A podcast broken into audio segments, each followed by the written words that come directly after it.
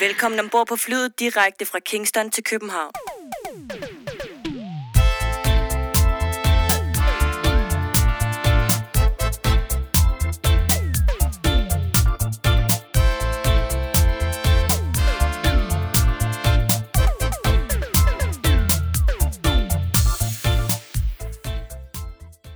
Du har tunet dig ind på podcasten Fra Kingston til København. Historien om reggae i Danmark. Podcasten, der går bag de personer, der er eller har været en del af dansk reggae-historie fra 1970'erne og frem til i dag.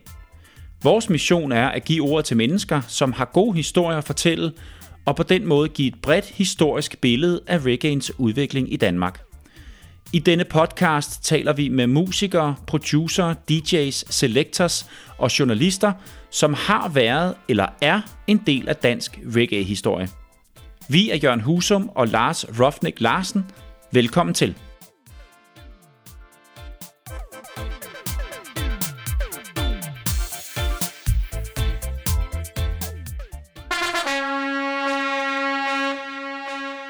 Goddag og velkommen til vores podcast-serie Fra Kingston til København. Din podcast om den danske reggae-historie. Jeg hedder Jørgen Husum, og sammen med Lars Rofnik Larsen vil vi den næste time gå historisk til værks. Og vi vil sammen med dagens gæst tale om noget af den historie, som har været med til at forme den musik, og ikke mindst den kultur, der ligger bag Jamaica og dermed også reggae. Vi håber at blive klogere på nogle af de personer og historiske begivenheder, som har dannet grundlag for musikken og for den karibiske ø. Men inden vi når så langt, vil jeg byde velkommen til dig, Lars. Velkommen til. Mange tak. I dag kommer vi til at gå langt tilbage i tiden og få store, eller få det store historiske perspektiv. Hvad forventer du at blive klogere på i dagens afsnit, Lars? Jamen, bare, øh, jeg tænker, hele Jamaicas historie i det hele taget. Øh, og hvem der måske eventuelt var de første mennesker på Jamaica, og hele udviklingen, øh, hele kolonihistorien, øh, øh, deres independence i 62, og, Mm. ja, og, og, og øh, hvilken øh, indflydelse historien har haft på musikken. Ikke mindst, Ja. helt klart. Jeg ser også frem til at høre, hvorfor de forskellige personer, vi så ofte hører om i reggae-sangen, er så vigtige for den jamaikanske kultur, og, og hvilken betydning de har i dag. Så det bliver, det bliver spændende, og vi glæder os til at høre det. Men øh, vi starter jo ud med at høre, hvad Lars Larsen anbefaler. Og i denne uge anbefaler jeg et øh, pladeselskab, der hedder Blood and Fire, som er et engelsk pladeselskab, som øh, genudgiver øh, roots reggae fra 70'erne. Vi har jo før talt om øh, de der øh, de der selskaber, som, som genudgiver øh, ting fra, Ja. fra, fra reggae-historien. Mm. Og jeg mener, Blood and Fire var det første af dem, som, som gik seriøst ind i reggae og, og, og lavede nogle seriøse udgivelser med, øh, jamen med rigtig meget information om, om den musik, der ligger på CD'erne, og, og gode sleeve notes, interviews og historier om kunstnerne. Ja. Og øh, de, de gør det, øh, ja, øh, gør et fantastisk job, øh, og gør og virkelig seriøs med, med, med tingene, ikke? Øh, og øh, de eksisterer desværre ikke mere. De, de, de var fremme i 90'erne og i 0'erne. Og øh, det, de udgav, var, var Roots Reggae fra 70'erne og Dop. Og der ligger rigtig, rigtig mange gode ting på, på de udgivelser, som de lavede i, i den periode der. Mm. Vi har jo før nævnt, øh, var det øh, Pressure Sounds og øh, Ja, præcis. øh, Dr. Bird og Soul Jazz, som også udgiver, øh, øh, genudgiver tingene og, og gør det på en seriøs måde. Men jeg vil sige, Blood and Fire er, det er de bedste, synes jeg, af, af dem der, af de selskaber der.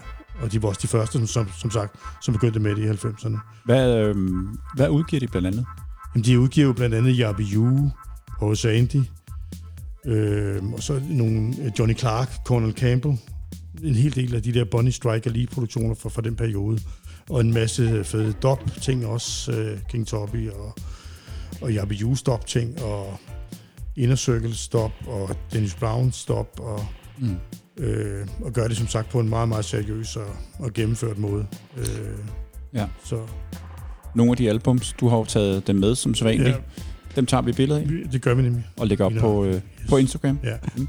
Jeg ved så ikke, hvor nemme de er at få fat på mere, de der album, så de eksisterer som sagt ikke mere, Blood and Fire, og udgiver desværre ikke mere. Men jeg tror, man kan finde det stadigvæk på, på eBay og, og Discogs, hvis man er interesseret i at, at finde de der albums der. Så du anbefaler altså Blood and Fire fra, øh, fra England. Skal vi ikke gå videre til øh, det næste segment? Det gør vi. Og det er nemlig Ugens overflyvning. ugens overflyvning. Vi snakker lidt om, hvad der kommer til at ske i ugens løb. Dopfabrikken er tilbage, Lars. Eller det er de jo øh, efter corona, og er at finde ud på Dopfabrikken øh, den sidste øh, lørdag i måneden. Men lige præcis i den her måned, der er det rykket en uge frem til den 18. 9. Hvor Dopfabrikken, øh, eller man kan komme ud og høre super fed musik ude på Dopfabrikken. Der er to sounds. Der er øh, Bass Matters fra Kroatien, og øh, så kan man også opleve Most High Warrior selvfølgelig. Som Resident jo Sound. er Resident Sound, ja. Det er lige præcis. Man kan opleve Dr. Lund øh, på, øh, på Bolsje Sound. Det er den 18. i 9. 18. 9. Ja. Ja. Bolsjefabrikken i Ravnhildgade. Ja. ja. Grunden til, at det er flyttet, eller rykket en uge tidligere, er fordi, at på, øh, på den dato, hvor de normalt ville have, have lavet noget derude, den 25. altså ugen efter, der øh, sker der noget ret stort inden, eller ude på Refshaløen. Lars, vil du prøve at fortælle lidt om, hvad, øh, hvad der sker derude på Refshaløen den 25. 9. Jamen, det er jo i forbindelse med øh, fejringen af Christianias 50-års fødselsdag, og det er Freetown Sound System, der arrangerer. Og det er et sound fra Sverige, der hedder Ding Dang Hi-Fi, som kommer og stiller hele deres øh, lydsystem op med deres højtaler skulle være ret vildt, faktisk. øh, Så det bliver, det bliver spændende. Og så er der forskellige performere. Der er en fyr, der hedder Dan I. Locks fra England, en rootsanger, som er ny og, ret stor lige i øjeblikket i England. Ja, han er ret populær, ikke? Jeg er ret populær på Ja. Steppers og Roots-scenen i England. Ja. Meget brugt sanger. Ja, ja. Mm. Og så er der Mamba de Lion med Tribe 84 Records, Ja. ja. som vi jo har haft med her i vores øh, podcast. Yes. Så der er virkelig noget at se frem til.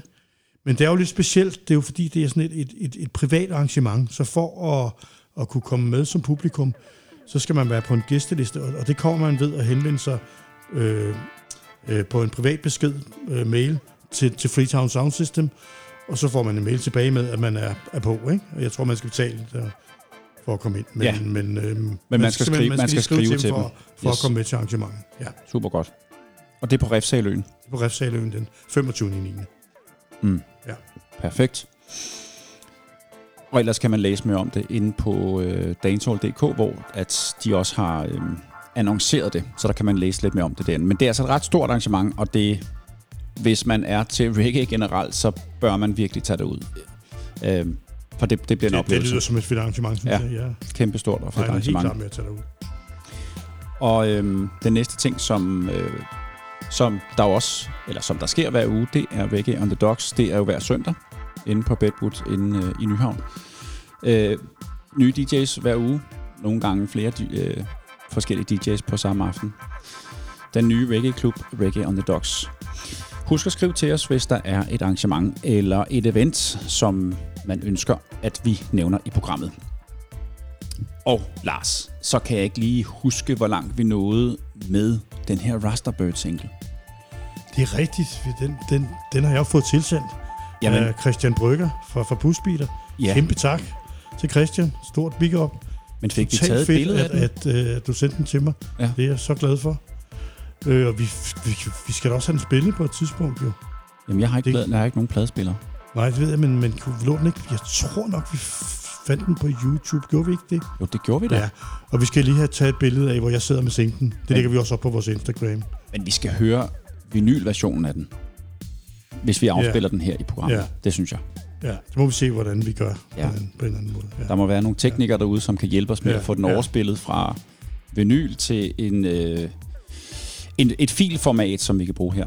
Det må vi, det må vi have gjort. Øhm, og så i går, der fik jeg faktisk stukket i hånden. Den ligger her. Øhm, sådan en helt ny øh, Emma Chirono single. 7 tommer. Ja. Øhm, den fik jeg af Andreas. Jeg, jeg ved ikke, hvor officielt det er, eller jeg tror ikke, man kan købe den endnu, men, men den er i hvert fald kommet. Og der er to øh, tunes på. Den ene er Magi, og jeg kan faktisk ikke huske, hvad der er på nej, B-siden. nej. Øh, en dag ad gangen, måske. Ja. Men øh, Det kan jeg ikke lige huske. Er det ikke meningen, den skal udgives, tror du? Eller er det bare sådan en promo-copy? Eller Øhm, det? Det ved jeg faktisk nej, heller ikke. Nej, Jeg håber, at den det skal, kunne være fedt, den kom. den skal, den skal sælges. Ja. Nu kan jeg ikke lige få den ned i coveret igen. Nå, så den er også kommet. Ja. Øhm, ja, men skal vi ikke sige, at det var øh, ugens overflyvning? Jo, vi skal da lige øh, nævne, Nå, at nå, øh, nå. det er vores 40. 20. gang, at vi, øh, Ja. at vi laver Det det, er det det. her. Så det er et lille jubilæum jo. Vi har siddet her 40 gange, Lars. Det har vi. Ja, ja.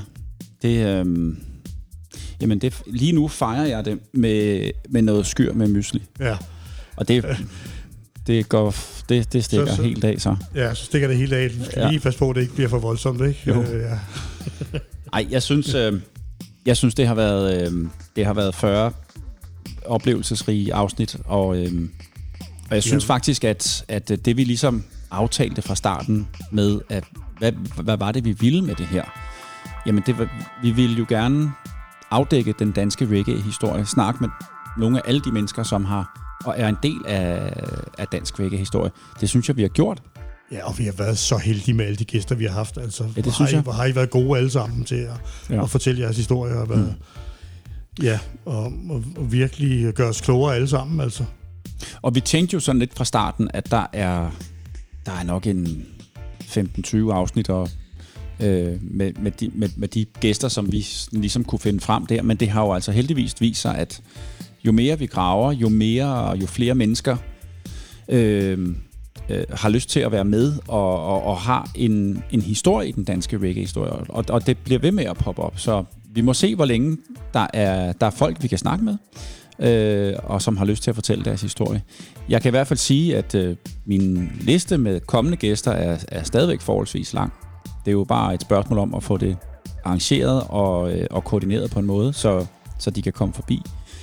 Så, øh, så vi har da lidt at køre på endnu i hvert fald, Lars. Jeg tror, vi når i hvert fald op på 60 afsnit.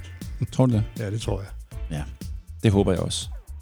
Det er i hvert fald sjovt at lave, og jeg håber også, at øh, I lytter synes, det er sjovt at, at lytte med. Men øh, husk, I kan altid skrive til os inde på vores Instagram-profil. Instagram-profil. Og det er også der, man kan bestille vores t-shirt. Nemlig. Yes.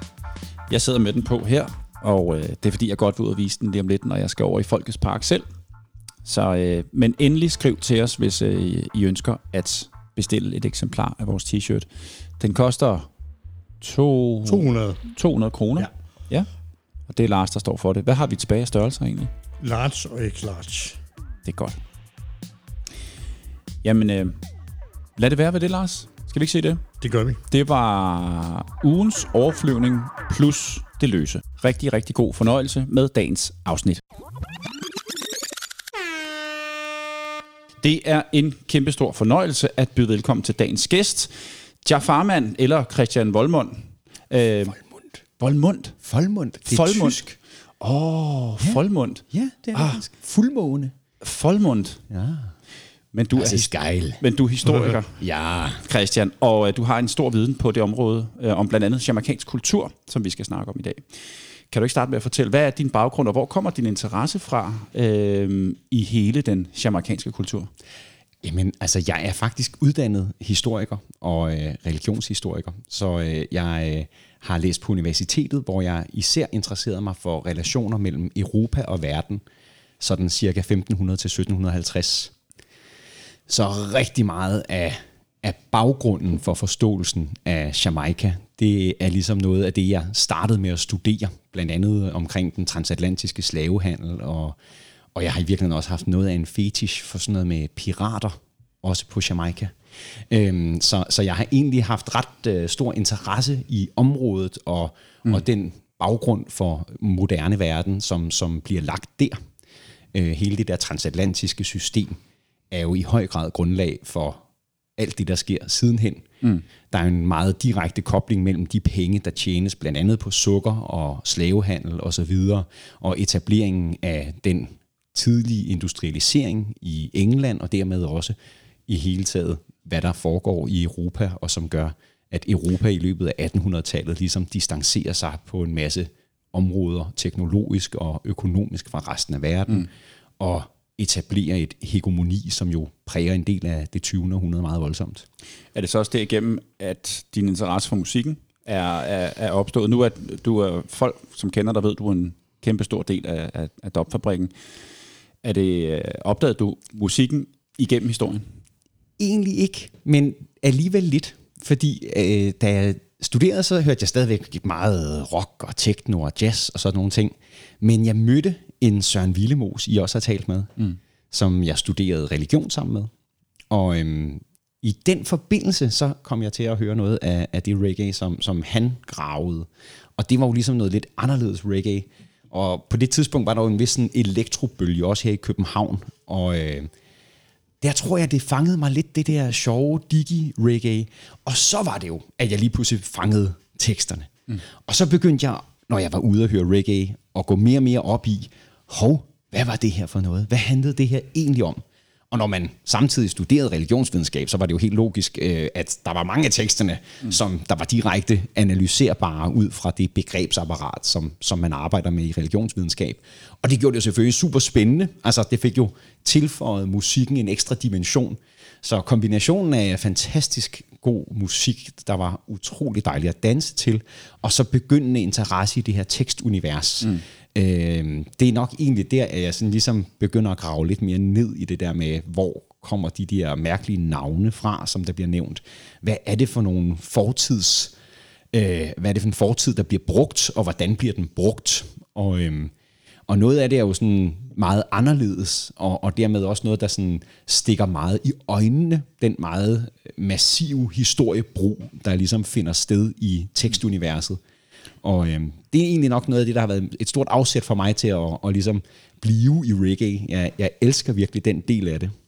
Var det de du, historiske referencer i teksterne, der, der, der fangede dig altså rigtig meget der? Altså, det, Jamen, altså, det var det, der gjorde, at du altså, det kom er til at holde så meget reggae. Ikke? Ja, men det er musikken. Det er musikken. Men, Først og fremmest, men, men også de der... Men så teksterne har med årene fået sådan større og større betydning for mig i forhold til, at jeg synes, det har været enormt spændende at få opklaret og afklaret, ligesom, hvem er de der ting, de nævner? Hvem var Sam Sharp? Hvem var Tacky? Hvorfor synger Markus, øh, hvorfor synger øh, Burning Spear om Wire og alle mulige af sådan nogle ting? Altså, det var simpelthen bare sådan, hvad, hvad, hvad, hvad er det her, det handler om? Altså. Og det er lige præcis det, som det her afsnit det skal handle om. Vi skal prøve at gå bag de her historier, som, eller de her personer og, og begivenheder, som vi jo alle sammen har hørt en eller anden kunstner synge om. Det er det, vi er nysgerrige på, og det er det, som, som øh, vi gerne vil, øh, vil, vil høre dig fortælle lidt om, og som vi måske kan blive lidt klogere på. Jeg sad her med en øh, bog, som du har været med til at skrive. Den hedder Verdenshistorie fra klassisk til før moderne tid. Altså Jørgen, du har fingrene Ja, jeg er simpelthen nødt til at tage fingrene op, fordi jeg vil aldrig lave en bog, der hed Verdenshistorien. fordi... Jeg sagde også verdenshistorie. Ah, jeg synes, du fik det gjort til et bestemt ental. Okay. øh, så må jeg lige spole tilbage og høre det. Men den hedder Verdenshistorie. Ja. Ja, fra klassisk til før moderne tid. Så du har jo øh, i den grad beskæftiget dig med det her emne. Øh, den er udkommet på Lindhardt og Ringhof, og du har lavet den sammen med uh, Torkild Schmidt. Mm. Øh, den afdækker nok et meget større område, end det vi skal øh, prøve at afdække i dag. Men i, i, i hvert fald anbefalesværdigt. Øh, den kan jo købes og lånes, så øh, en anbefaling herfra.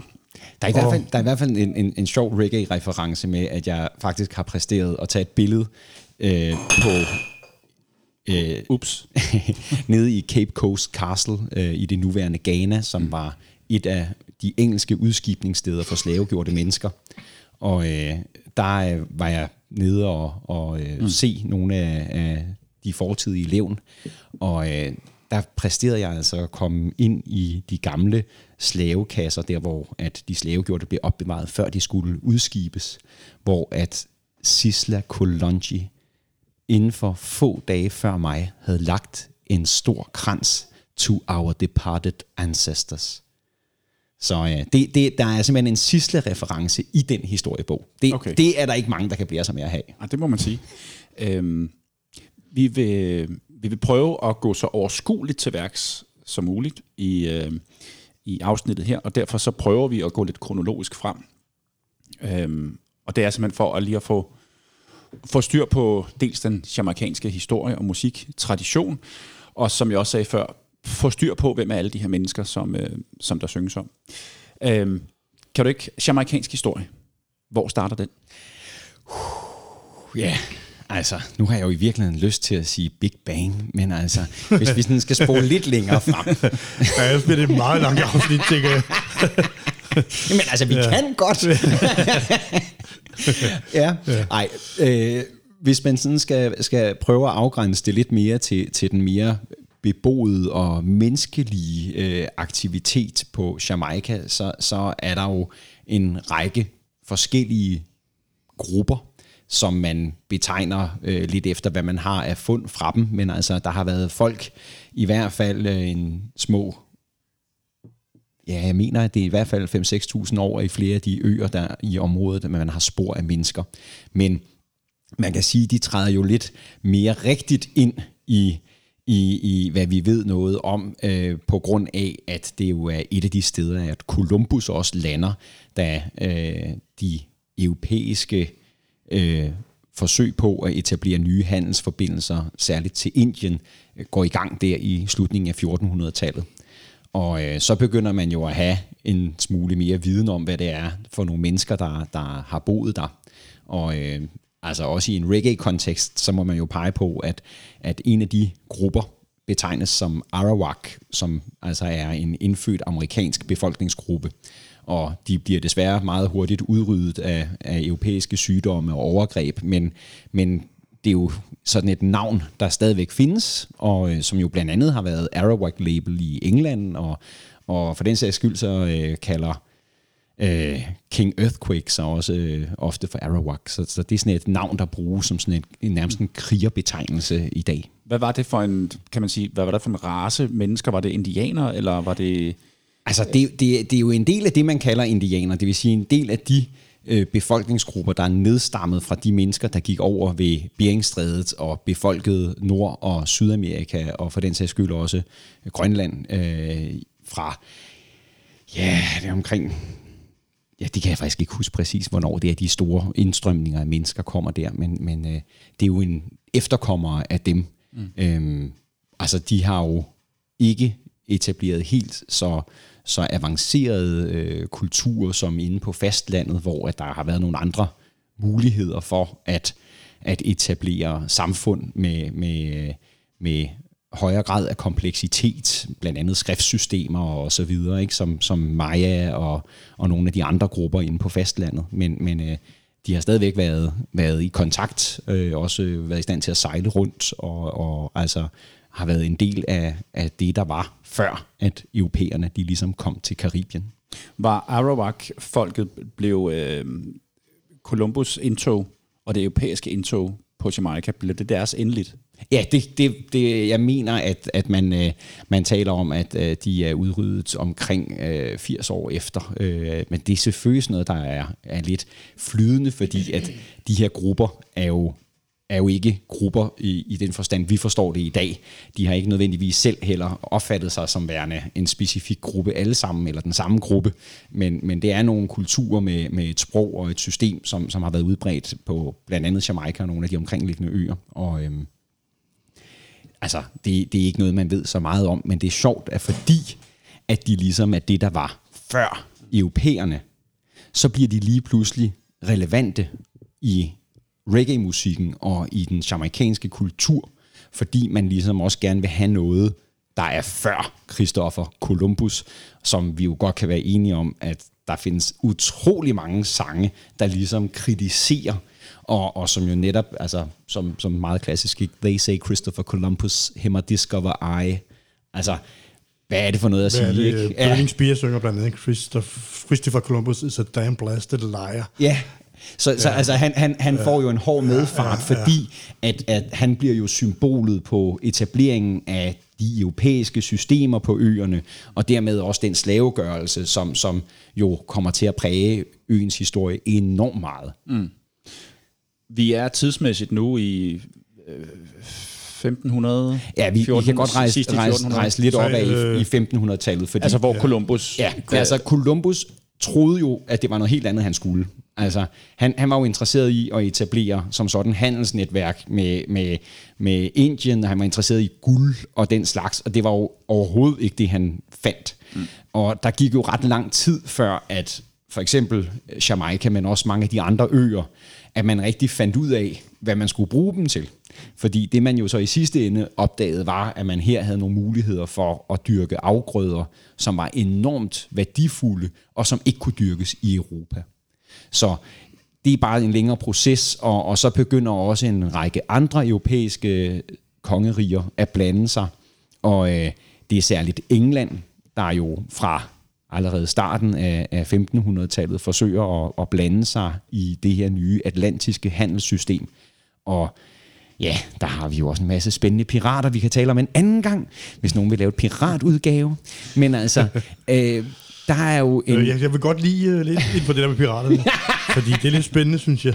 Hvornår starter det der uh, pirateri der i, i Karibien? Ja, men altså... altså... Det starter vel selvfølgelig med, at europæerne ankommer, og de finder ud af, at de har værdier og penge. Ja. Og, ja. Ej, men nu, nu Jørgen, altså, undskyld, Lars, nu kommer du altså til at spørge, hvor, hvor vi så kan komme ned i nogle virkelig hardcore detaljer, men, men i virkeligheden, så, så skal man jo se det som, at der er de her to konkurrerende europæiske kongeriger på den iberiske halvø, som præsterer gennem handel primært med Levanten, altså det nuværende Mellemøsten, at have en forholdsvis stor, øh, også øh, altså både højt udviklet økonomi og øh, højt kendskab til navigation.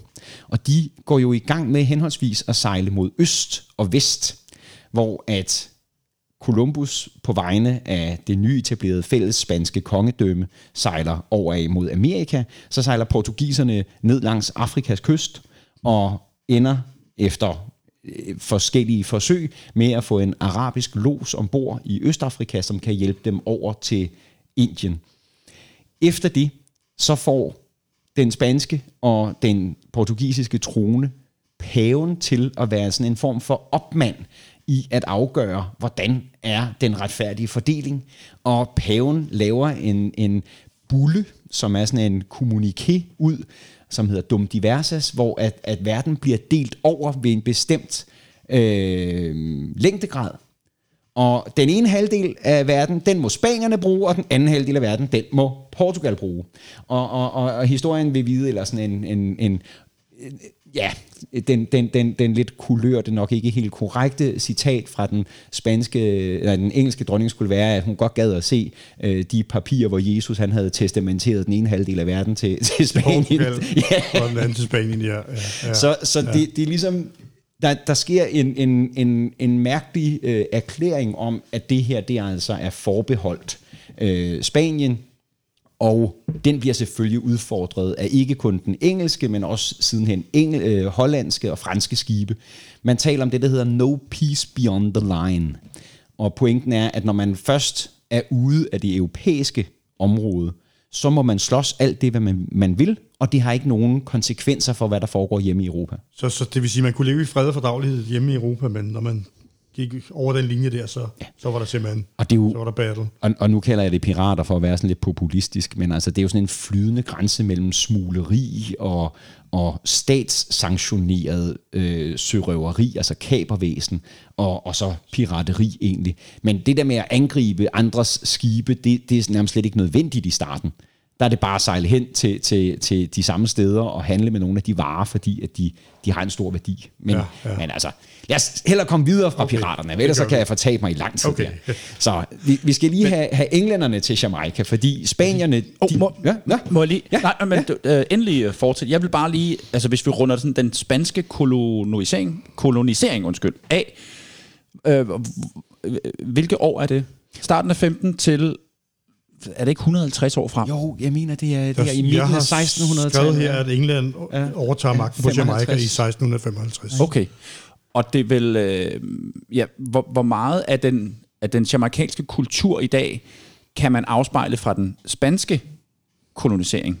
Fordi som jeg kender den, så er det, så er det meget fra den britiske. Ja, Altså den senere. Men er, ja. der, er der nogen spor tilbage til den spanske? Altså ikke, øh, jeg tænker egentlig ikke andet end, end sådan nogle stednavnsreferencer som Spanish Town og den Spanish slags, Town, ikke? ja. Altså at, Ja. at, at der er jo noget, noget stednavns øh, reference, men, men øh, det er en forholdsvis ikke intensiv kolonisering, der egentlig foregår, fordi spanierne, de har nogle helt andre interesser, og det er også derfor, at de er ret ligeglade mm. med Jamaica, fordi Cuba tilbyder så meget bedre dyrkningsmuligheder end Jamaica med de mange bjerge og de forvidrede kystlinjer. Øh, der var jo Port Royal, som var en meget øh, velfungerende naturlig havn, men det var ellers en ø, der, der ligesom ikke var nær så interessant, når man nu havde så store områder at vælge imellem. Mm. Så, så var Jamaica bare ikke et Så af de det var simpelthen ikke så spændende? Nej. Okay. Og det er derfor, når da så de nordvesteuropæiske magter begynder at blande sig i kampen om Karibien, så, så er det en af de øer, der falder. Og øh, der etablerer englænderne sig så der i, i midten af 1600-tallet, men det skal man også netop forstå, bare lige for at helt runde piraterne af, at det sker jo uden en særlig stor opbakning fra England. Så altså, der er jo ikke penge og ressourcer til at opretholde sikkerheden Nej i de her nye territorier. Så de nye guvernører, der bliver udnævnt af dronningen, jamen, eller kongen er det der, de skal jo altså ligesom også selv skaffe sig sikkerhed. Og det sker jo så ofte i, i samarbejde med lokale entreprenører, som for eksempel Morgan og andre, Henry Morgan og andre af de øh, Buccaneers eller filibuster, som, som øh, ligesom er ret legendariske, og de har jo en vis form for, for efterliv også i mm. jamaikansk reggae, hvor at, at netop de her pirater stadigvæk ofte optræder. Hvilke, hvilke indfødte er der på Jamaica på det tidspunkt, hvor øh, britterne overtager? Indfødte? Hvad mener du der? Fordi Jamen, jeg mener... altså, indbyggere? Jamen, hv- altså, britterne er jo ikke indfødte. Nej. Et indfødt folk. Nej, Og- og, man kan og- ikke rigtig tale om, at der er sådan... Slaverne er jo ikke kommet endnu. Jo, jeg mener nu faktisk så nok, hvad- at, at, at spanierne øh, allerede starter med at øh, importere nogle slavegjorte, før at britterne etablerer sig. Altså, der er jo øh, meget tidligt slavegjorte med på skibene til, til, til den nye verden. Øhm, det, øh, og hvad er det i, altså i britisk kontekst, er det også allerede i 1500-tallet, at de første ture med, med slavegjorte mennesker for, bliver foretaget. Så mm. altså, det, det er ret tidligt i den her fase, men det er først rigtigt i slutningen af 1600-tallet, at man får etableret det her plantagesystem, som kommer til at præge mm. den jamaikanske kultur helt enormt meget. Det er jo egentlig der, at vi rigtig kan rejse frem til, hvis Præcis. vi sådan skal, Ja. ja. skal hen til, til der, hvor det bliver øh, noget, der relaterer til, til den eftertid, som, som vi forholder os mm. til i dag. Og øhm, Og det er vel også fra den tid, at alle de her referencer, som vi nu øh, hører Ja. i musikken, Ja. øh, trækker tilbage til. Ja. Mm. Og der må man jo også tage med, at systemet med at handle mennesker er jo for det første et ret gammelt system, og for det andet, så er det jo et system, hvor at selvom du tager mennesker og slavegør dem og transporterer dem til et nyt sted, så har de noget med sig. Og det er jo også noget af det, der spiller en stor rolle i nærmest i særligt reggae-kulturen, øh, men der findes også andre karibiske kulturer, der på samme måde fremhæver den her forbindelse tilbage til det afrikanske. Altså voodoo på, på Haiti og så videre er jo også eksempler på sådan nogle kulturer, der, der ligesom trækker på noget øh, afrikansk. Og øh, det sker der jo også i forbindelse med, at man importerer slavegjorte til Jamaica, at der kommer nogle forskellige traditioner med over Atlanterhavet ombord på skibene. Og øh, dem kommer vi jo, dem kan vi vende lidt tilbage til, når vi skal sådan ind på Jamen, med ved- Rastafari og så videre. Men ved man, hvorfra i Afrika, altså hvor var forbindelsen mellem øh, de britiske øh, koloniherrer på Jamaica og Afrika var? Ved man noget om, hvor... Ja, det ved man en, en hvorhen god del Afrika om, og du, du kan simpelthen, altså du kan spore øh, ret mange både navne og, og praksis og så videre ret direkte. Altså det der på i jamaikansk kontekst kaldes obia, øh, kommer fra, fra sådan noget, der kaldes myalisme, som er sådan fra det nigerianske område.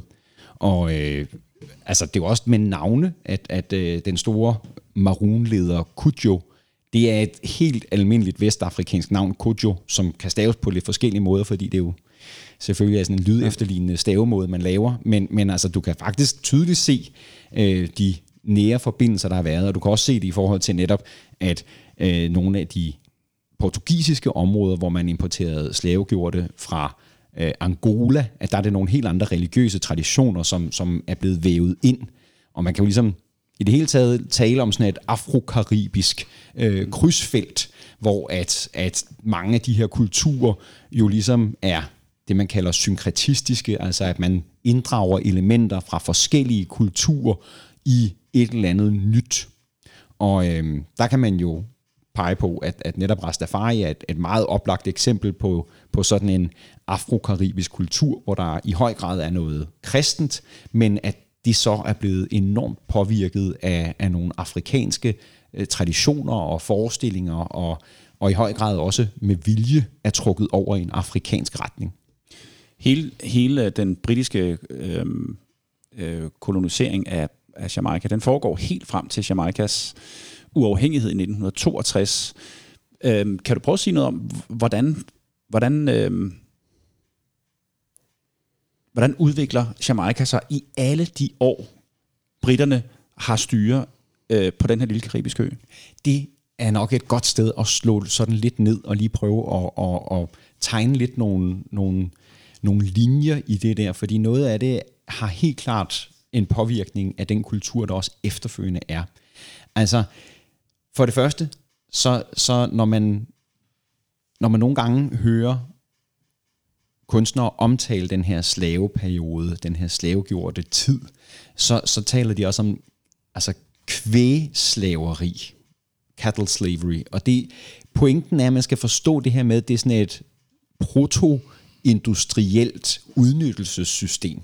Det, det, dets brutalitet og inhumanitet er næsten ubeskrivelig. Altså helt ned til det der med, at man, når man havde taget de slavegjorte og ført dem over Atlanterhavet på de her slaveskibe, som der findes så mange sange om os, så sælger man menneskene opdelt.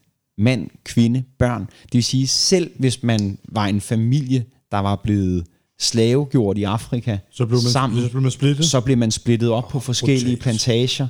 Man ønskede jo ikke, at, at de slavegjorte fik etableret for gode netværk. Så man gjorde også bevidst det fra plantageejere, at man ligesom byttede og solgte mellem hinanden.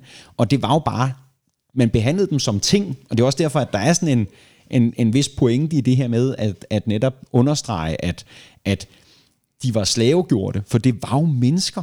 Men ordet slave er jo glædet ind i sproget som om, at det er okay at gøre dem til objekter. Så, så når I hører mig, så vil I høre, at jeg, jeg er ret bevidst om ikke at, at, at gøre det. Men det var det, som plantageejerne gjorde. De gjorde dem jo bare til objekter, man kunne handle med. Er der noget med, at de, som du siger, at, at, at man blandede dem sådan øh, stammemæssigt og, og sprogmæssigt, så de ikke kunne tale med hinanden, så de kunne øh, for eksempel inspirere hinanden til at gøre oprør? Ja. Og er der så ikke noget med, at, at, at der opstår et fælles sprog, den, som øh, de på en eller anden måde, er det patois nærmest, der opstår på den måde, eller, eller er der noget om det? Altså, man, man, man taler normalt om kreolske sprog øh, i sammenhængen. Altså, at der sker, at det er jo på ikke kun Jamaica, men på alle øerne. Man skal også forstå, at de er jo også i delvis kontakt med hinanden gennem den britiske kolonimagt. Og, og der sker jo sådan, og det gør der jo også på, på, på for eksempel de dansk-vestindiske øer, altså Jomfruøerne, der sker der jo sådan nogle, opstår der sådan nogle kreolske sprog, som, som er sammenblandinger af, af europæiske og, og afrikanske sprog i sådan en skøn forvirring. Og øh, det, det bliver sådan et dagligdags sprog for, for, for langt størstedelen af befolkningen. Og du har ret i det der med, at man forsøger lidt at undgå for mange øh, fra samme område, fordi det ligesom kan, kan betyde noget. Det har man rent faktisk en, en del også eksempler på, at de oprør, der sker, de øh, kan direkte kobles til, at, at der ligesom var kommet øh, folk, der, der havde en, en vis form for hemmelig øh, kulturkode, de alle sammen forstod, og som gjorde, at, at de ligesom nemmere kunne organisere sig. Hmm. Så Patra kan måske godt spores tilbage, helt tilbage fra, fra den tid. Jamen, altså, det, det, det kan de her forskellige kreolske sprog. Altså, det, det er jo bare, patois er jo bare et, øh, og, og det er jo også et sprog, der jo har haft en, en i nyere tid særlig udvikling. Men vil du sige, det var et sprog eller mere en dialekt? tror i virkeligheden, jeg i dag nok vil mene, det var et sprog. Mm. Altså for, fordi der jo i det ligger en, nogle bevidste valg, altså det er jo et kunstsprog også på nogle måder, at, at det jo også, altså en ting er, at, at det som sådan er et talt sprog, men det er også et sprog, hvor at, at det er konstrueret delvis med, med henblik på at, øh, at gå uden om nogle ord og nogle europæiske øh, begreber. Så, så jeg vil da næsten i dag øh, se det primært som et egentligt sprog. Mm. Som, altså, det er jo netop det, vi, vi, vi kommer videre i, at, at hele den her øh, periode som slavekoloni, det, det gør jo, at, at der opstår en enorm modidentitet og enorm behov for at positionere sig mm. uden for det her undertrykkende system som egentligt handlende aktør. Og det er jo det, vi kommer til at se utallige gange i løbet af den jamaikanske historie, at der opstår forskellige bevægelser, der ligesom forsøger at i tale sætte nogle nye identiteter i opposition til den europæiske kolonimagt. Mm. Og det er i virkeligheden, altså, det er nok en, en vigtig rød linje at, at, at ligesom se igennem den jamaikanske historie fra, fra den britiske kolonitid til i dag. I 1962, der får Jamaica sin uafhængighed, og øh, blot fire år efter, der besøger Haile Selassie Jamaica i 1966, men inden vi lige når dertil, så kunne jeg godt tænke mig at høre dig. Hvad gør uafhængigheden ved, øh, ved det jamaikanske folk og, og ved deres kultur? De er jo selvfølgelig stadigvæk uafhængige i dag, mm-hmm. men hvad har det betydet, at de er blevet uafhængige? Jamen, det er et godt øh, lille spring at tage, fordi at, at, at, at jeg tror også, det er vigtigst øh, egentlig for at forstå øh, den jamaikanske histories betydning for, for også den nuværende reggae-kultur, det er netop, at man i den forbindelse står i en lidt, man kunne næsten tale om en tom situation, hvor at, at de normer og værdier, som den britiske kolonimagt, de havde etableret og styret efter i flere hundrede år, de jo på en eller anden måde forsvinder fra den ene dag til den anden. Man er ikke forpligtet på dem. Og som i så mange andre af de afkoloniserede lande, så er der jo selvfølgelig en uddannet elite. Det var jo direkte en britisk politik, det der med at have sådan en uddannet elite, som, som de kunne styre igennem. Og øh, altså bare for at pege på Gandhi i Indien som, som et andet eksempel, ikke? Altså, det, det er jo øh, folk, der har været sendt til England og studere og så videre, som sidder med statsstyret. Der sker jo sådan en vis form for, for gradvis øh, uafhængighed, men da man når til 62, så er det klart, man står og skal etablere en helt ny fælles kultur i et land, der historisk har været ekstremt splittet i forskellige grupper, hvis interesser har været modsatrettet. Så det er en kæmpe nation building proces, der startes der i 62, og, og som jo netop er et altså den historie, som, som, som gør, at de her personer, som man møder i reggae, de ligesom bliver etableret som national heroes. Altså man udnævner simpelthen en masse national heroes som et forsøg på ligesom at lave en politik om, hvad der skal huskes og hvad der skal glemmes, altså en erindringspolitik. Og det er jo den vej, man forsøger at etablere det nye Jamaica gennem. Er Jamaica på det tidspunkt et kludetæppe af kultur og politik. Øhm, vi ved jo tiden efter, op igennem 60'erne og 70'erne, det er jo, det er jo virkelig voldsomt på Jamaica. Ja. Øh, både politisk ja. og, og kulturelt. Er det ja. sådan et udtryk for, at hele deres, deres baggrund er, er, så, øh, ja, er så kludret? Det kunne man nok godt argumentere for. Altså, der er, jo også, øh, der er jo også både bevidste og ubevidste handlinger og valg, der påvirker, hvad det er, der sker bagefter. Altså, det er lidt svært at, at forstå hele, øh, hele The Tribal Wars og, og, og, og den her øh, tenement yard øh, opdeling i forskellige garrisons osv., uden også at forstå den kolde krig.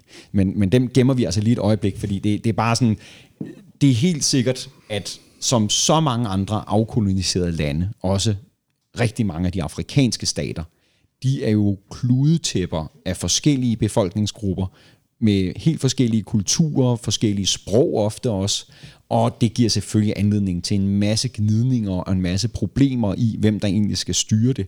Og langt hen ad vejen, så må man jo se øh, dele af den tidlige amerikanske elite som netop en videreførelse af den britiske tænkning. Men de begynder jo netop at, at skulle have en åbenhed over for at etablere noget nyt. Mm. Og øh, det, øh, det kan man så diskutere, hvor succesfuldt foregår. Mm. Det er måske noget af det, der sådan går galt, at det nye, man skaber, det bliver et, et meget bipolært system med PNP og JLP, som ender med at, at være for meget konkurrenter til, at det er godt for Jamaica, kan man sige. Er det i kølvandet på alt det her, at bevægelsen Rastafari den opstår? Altså, der skal vi faktisk længere tilbage. Så nu rejser vi lige en gang tilbage til. Men altså, den perioden med plantagedrift og slavegjorte på Jamaica, den kan man sige på papiret stopper ved ophævelsen af slaveriet på de britiske, i de britiske kolonier i 1833, men bare sådan lidt, det, det er ikke der, at de slavegjortes forhold egentlig forbedres særlig meget. Man fastholder systemer, der undertrykker de sorte arbejdere på plantagerne. Så er det, er det efter, efter slaveriets ophør, ja. ja. ja. Øh, der er vist også noget med, at lige da slaveriet ophører i 1838, at der kommer en del fra Indien og Kina ja. og tager, overtager ja. det arbejde, som, som, som slaverne udførte. Ja. Og det har sikkert også været hårdt og brutalt. Indentured ja. labors, ja.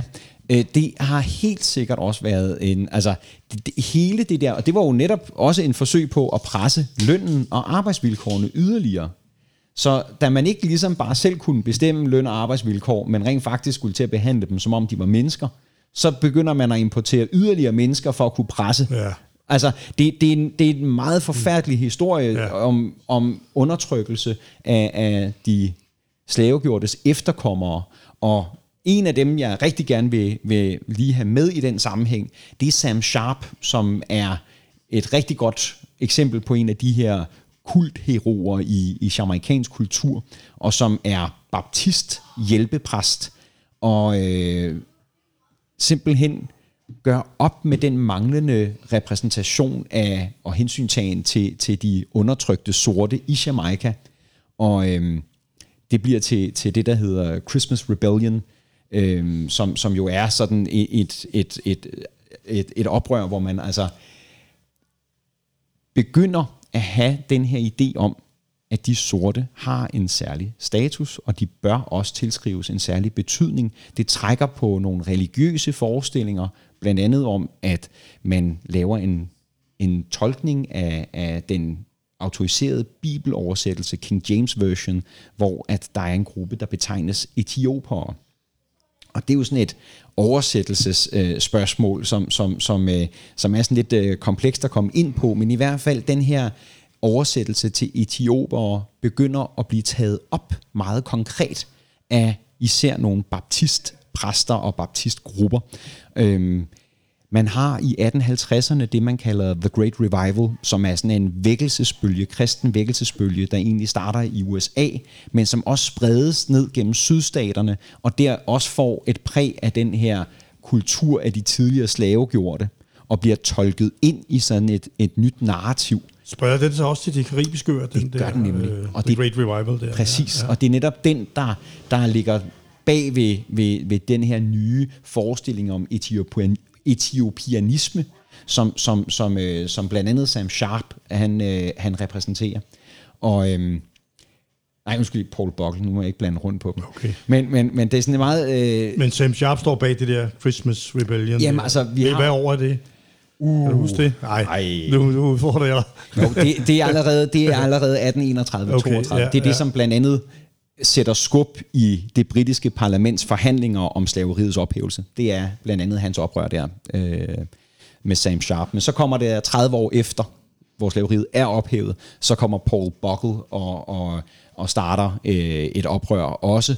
Og øh, det er bare for at nævne, det er netop nogle af de der, som vi kommer til at høre i tekster. Og ja, men altså øh, Paul Buckle, som jeg tror, det er en, en Marley-sang i yeah. So Much Things to Say, ja, lige mener præcis. Jeg. Der nævner han yeah. Paul Bogle, som, yeah. han, som han kalder ham. Og jeg har altid tænkt mig, pokker ham yeah. her. Altså, jeg yeah. kender, kender de klassiske, ikke? Marcus Garvey og så videre, men Paul Bogle havde jeg sgu ikke lige hørt om. Det er Maureen så, Bay, at han, øh, ja. at han starter et, et oprør i, øh, som netop handler om altså sådan en, en manglende They're turn their back on Paul Bogle, ja, synger han. Ja. ja. og øhm, han ender også med at blive henrettet, mener jeg. Så det er sådan helt klassisk. Men, men øh, det er den her Great Revival-bølge, øh, som, som ansporer nogle af de her nye, øh, nye bevægelser. Ja. Så øhm, Og så vil jeg lige, når vi er ved, ved, øh, ved musikken, så lad os lige lave et musisk nedslag Ja. nu. Skal vi ikke gøre det? jo, nu har vi talt i alt for lang tid. Nej, nej, men og, og der er masser af ting at, at snakke om. Jeg vil jo blandt andet gerne ind på lidt mere om, omkring Haile Selassie og hans ja. stamtræ og så videre. Ja. Øhm, og Jamaica i dag. Så der er masser, og så skal vi, så skal vi lave en, øhm, nogle nedslag på en masse navne, Ja. som, øhm, som jeg godt kunne tænke mig at blive klogere på. Men det vender vi tilbage til. Nu skal vi høre lidt musik. Og du har selvfølgelig taget to historiske tunes med, naturligvis. Ja. Og øh, skal vi ikke høre den, den der, der hedder History Book, Tr- Traffic Jam? Jo. Skal vi starte med den? Må, jeg- må jeg godt være sådan lidt, lidt altså, bare sådan en lille smule øh, nørdet, så har, Ja, jeg, har, har jeg nemlig taget et nummer med, som er sådan et eksempel på, hvordan at man bruger fortid øh, i, i sådan en, en tekstlig kontekst her, hvor man netop udpeger nogle helter, nogle skurke, og ligesom har et budskab omkring, øh, hvad det er, der er det rigtige. Mm. Det, det er det, man sådan også øh, historiefagligt kunne kalde for en beretning. Og så har jeg taget et andet nummer med, som, som øh, ligesom er sådan et udtryk for sådan en konkret øh, kommentering af den politiske situation, det man vil kalde et levn i historiefaget. Så, så, så jeg har ligesom også tænkt lidt i det. Men den første Traffic Jam, ja. øh, udgivet på det, der hedder Impact øh, label. Randy. Yes. Ja. Og det er The Wailers, der spiller. Kan vi sige mere om nummeret, eller skal vi bare høre det? Vi skal bare høre det. Prøv at lytte til teksten. Det gør vi. Det kommer her. Det er Traffic Jam med History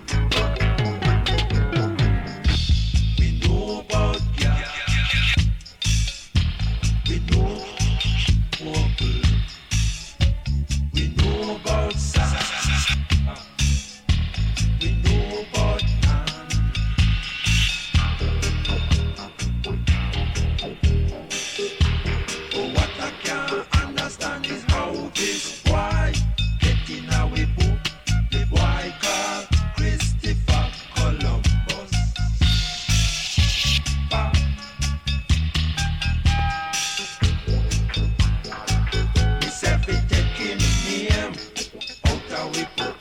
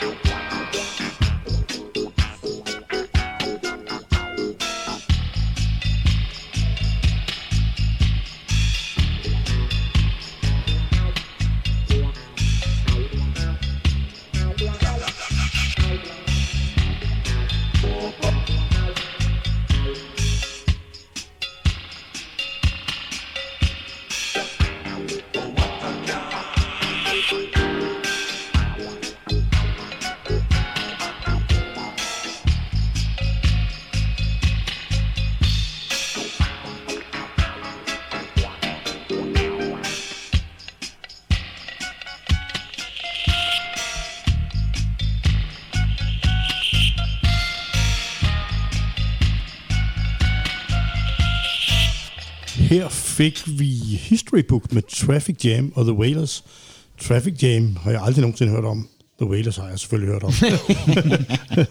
øh, men vi skal jo lidt tilbage øh, til at snakke øh, Rastafaris historie og oprindelse og etiopianisme. Det er nogle gode ord, du, Ja, vi skal, ja, vi skal smide ord. rundt om Ja, med os her, ja, ikke? Altså, ja. ja. ja. men vi, vi, vi bliver nødt til lige at tage det stop, fordi at det er jo ligesom et samlingspunkt for, at der altså findes de her tendenser i at lave sådan noget afrokaribisk modstand. Og, og det var det, jeg var inde på med sådan noget med Obia, det der altså kom fra myalisme, som var Igbo-folkets, øh, en del af Igbo-folkets forestillingsunivers øh, i Vestafrika. Der er også det, der hedder Kumina, som man ikke helt ved, om egentlig er kommet med slaveskibene over, eller om det først er blevet importeret af de indentured labors, som vi talte om, der kom efter slaveriets ophævelse, helt klart for også at presse arbejdsvilkår og lønvilkårene øh, for de sorte på Jamaica. Men de her ting, som altså allerede tidligere har indgået i sådan nogle modstandsidentiteter, smelter sammen med den her etiopianisme i blandt andet det, der hedder øh, Pocomania og, og, og Zion Revival, øh, som er sådan nogle af de her grupper, som, som leder frem til i virkeligheden de to vigtigste for at forstå øh, det, der bliver til Rastafari-bevægelserne øh, bagefter. Men det er Marcus Garvey, og det er Bedward. Og hvis man lige sådan skal, skal prøve at, at, at tage de pointer med, som der ligesom sker der, det er, at de får altså forenet de her tendenser med det, som Marcus Garvey især står for, nemlig en mere politisk, selvbevidst, sort identitetspolitik. Og det er altså noget, som er nyt. Og, og Marcus Garvey kommer fra Jamaica, men flytter til USA, og bliver i høj grad også påvirket af de strømninger, som man blandt andet kalder for The Harlem Renaissance, som er sådan den tidlige sorte bevidsthedskultur øh, kultur i USA. Hvor er vi hen årstidsmæssigt Der er, med vi, Marcus der, er, der er vi oppe i, i 1920'erne, øh, starten af, af 1900-tallet. Han, han danner jo det her øh, Unia. Blacks, Ja. Nå, Black Star Liner. Ja, det, det kommer lidt senere. Det starter med det her UNIA, øhm, som, som er United Negro Improvement Association øh, tilbage i, i 1914 allerede. Og, og derfra så er der altså sådan ligesom en kultur, hvor at, at det her religiøse med den afrikanske inspiration, men samtidig stærkt forankret i en omfortolket kristendom, det bliver nu koblet med en sådan lidt mere politisk, selvbevidst bevægelse. Og hvis man så øh, kigger lidt videre frem, så, så er det altså der, hvor vi godt kan se, det passer egentlig okay med, med noget af det, der så sker i 1930, da flere forskellige prædikanter, kan man vel kalde dem, de ligesom begynder at udbrede et nyt budskab. Og det er her, det store skifte sker. Fordi i Etiopien, så er Haile Selassie blevet kronet som kejser. Og øh, det var et monarki, der altså havde undgået at blive koloniseret af de europæiske magter i det øh, Race for Africa, som var foregået der i slutningen af 1800-tallet især. Altså man havde jo øh, etableret handelsstationer langs kysterne, men det er først rigtigt i midten af 1800-tallet, at man begynder at kolonisere det indre af Afrika, og det handler blandt andet om medicin, sygdomme, som, som faktisk ramte europæerne og umuliggjorde en, en egentlig kolonisering. Og det handler selvfølgelig også om transport og den slags, ikke med det samme, at du fik, mm. fik dammskibe og, og fik etableret jernbaner, så kunne du på en helt anden måde have kontrol over territorierne. Men Etiopien har altså undgået at blive en del af, af europæernes øh, udvidelse og erobring af områder i Afrika. Han bliver kronet i 30. Ja, han Selassie. kronet i 30, Ja. og øhm, den kroningsceremoni, den bliver selvfølgelig dokumenteret og ender på øh, forsiden af, af forskellige blade. Og de billeder af det er simpelthen helt afgørende for, at der lige pludselig opstår de her nye prædikanter.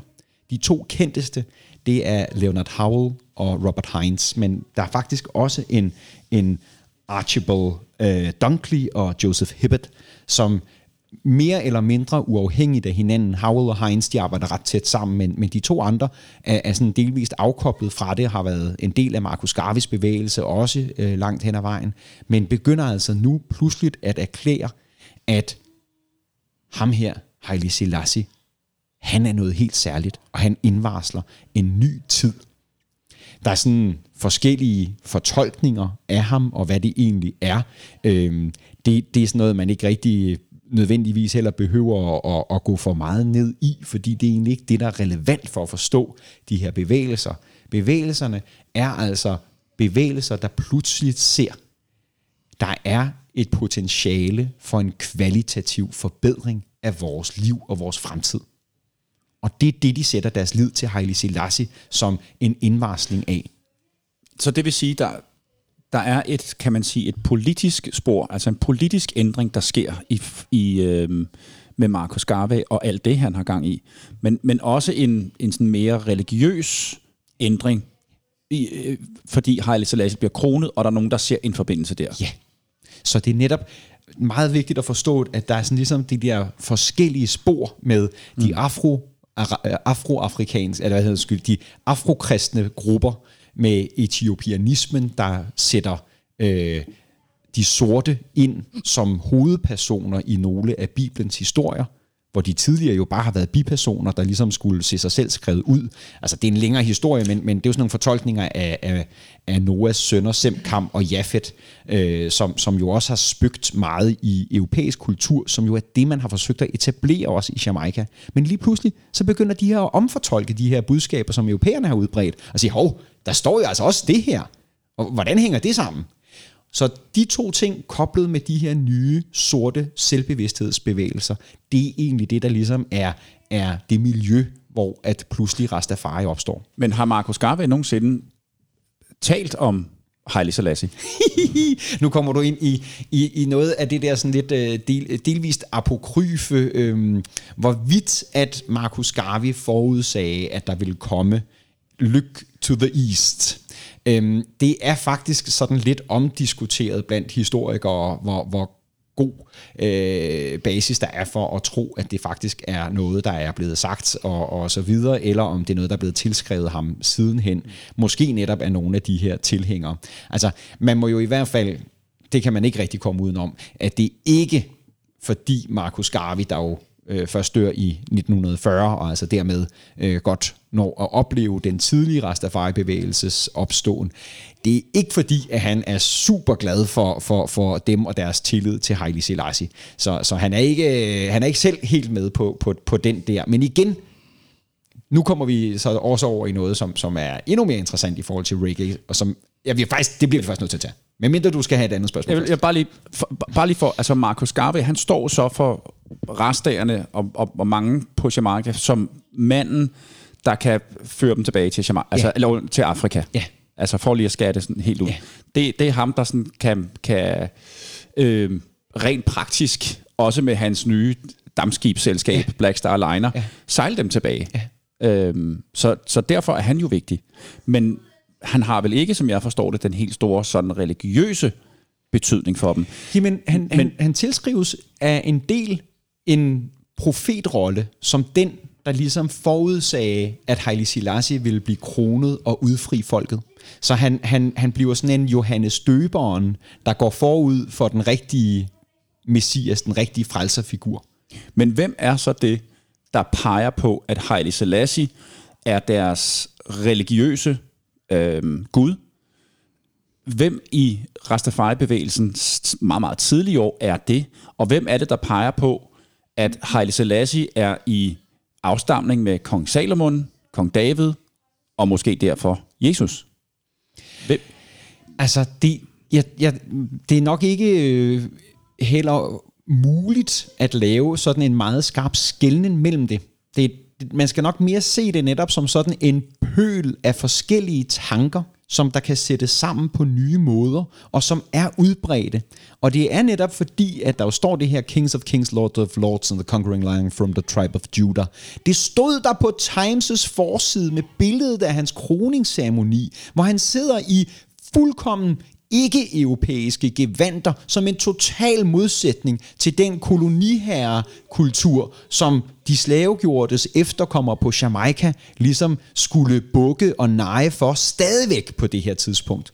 Så han repræsenterer simpelthen en anderledeshed, som de selv kan stræbe efter, hvor man er frigjort fra de europæiske koloniherrer, og hvor at man omfortolker kristendommen, sådan så man faktisk selv får en hovedrolle i den, og at man ligesom kan se sig selv som det undertrykte folk i Ægypten, der skal udfries af en Moses osv. Så hvorvidt man skal se Haile Selassie som, som en Moses, eller en Jesus, eller, eller hvad, det er egentlig ikke så interessant. Det er mest noget med, at man, altså, det, det er lidt sammenflydende. Det, det, det, mm. det er ikke nødvendigvis så firkantet, og, og, øh, og det har også noget at gøre med den måde, Rastafari-kulturen er opstået på, hvor det altså i høj grad er en oral tradition. Så. Altså det er en mundtlig overleveret tradition, og meget af de her reasonings er jo også baseret på netop sådan nogle mundtlige udvekslinger, mm. hvor, man, hvor man når til noget dybere og en fælles forståelse af tingene. Så, så det der med at sådan, skulle gøre det sådan meget firkantet, det er nok meget svært med Rastafari, fordi man, der ikke er så meget nedskrevet. Ja. Kan man sige, at han mere et symbol for frihed og stolthed? Det kan man i hvert fald sige helt 100%, ja, men han, ja, ja. han, han har også, han tilskrives absolut også en religiøs betydning og en, en, en, en messias-funktion i en eller anden grad, som en, der kan vise, at der er et rigtigt Afrika, man kan vende tilbage til. Vidste Haile Selassie godt, hvad han var, hvad han var på vej til at blive, øh, det her øh, religiøse ikon på Jamaica? Altså, jeg tror ikke, at han har vidst særlig meget om det forud for sit besøg, men selvfølgelig i tiden op til der, altså i 50'erne, da man også etablerer nogle lidt mere øh, organiserede grupper inden for, for Rastafari-bevægelsen, så og man også faktisk, altså efter at myndighederne i rigtig lang tid har, har, har slået meget hårdt ned på den, så, så er der perioder, hvor, hvor at undertrykkelsen af Rastafari-grupperne ikke er helt så hård, øh, og hvor jeg måske nok mener, at der er noget med, at Haile Selassie får, får noget at vide om det, men jeg tror ikke, altså han selv øh, understreger jo flere gange, at han er jo en, en, en devout Christian, så, så han, han synes, det er lidt mærkeligt at få tilskrevet den der religiøse rolle. Der findes øh, et helt fantastisk klip på YouTube, hvor han, øh, han lander på Jamaica, hvor han jo bliver tiljublet, som var han den, den største øh, held og, og stjerne og så videre, og billeder af rigtig mange restager, som er der.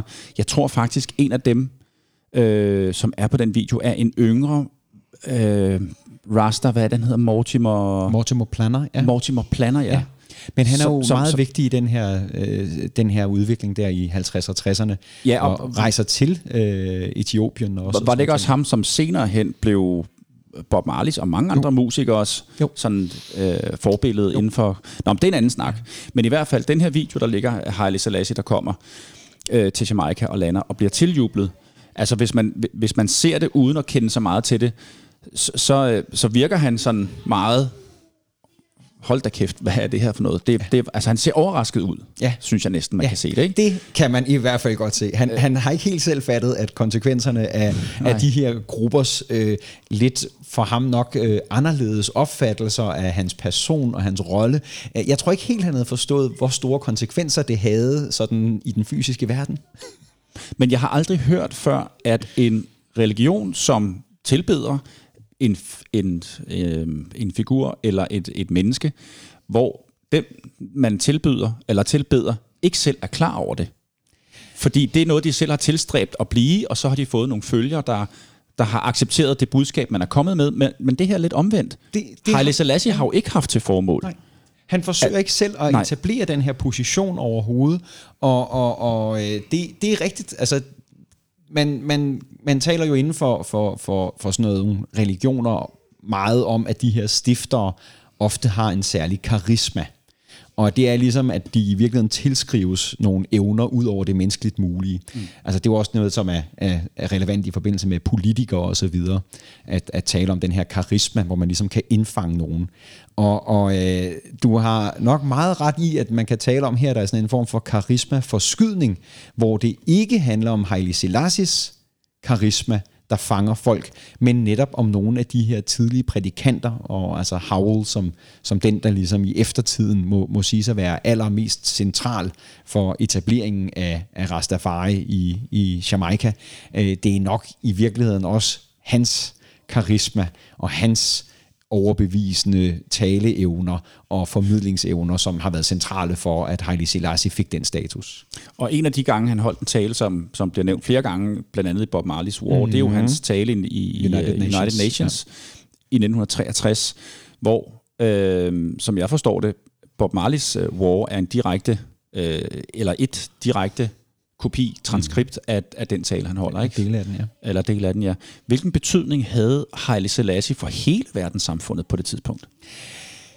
Altså, han, han er jo ikke øh, nogen kæmpestor aktør, men, men der er en pointe i det her med, at han repræsenterer et ikke koloniseret område, og, og netop de anderledes traditioner og udtryk, er jo noget, der bliver bemærket.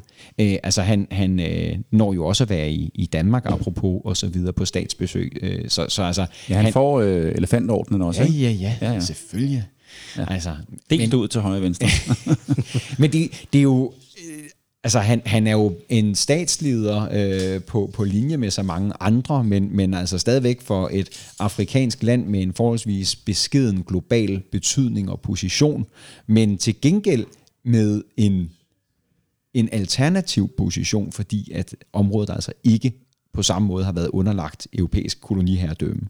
Men, men kommer han med noget nytænkning, som man ikke har set før? Kommer han med nogle... Ja, fordi...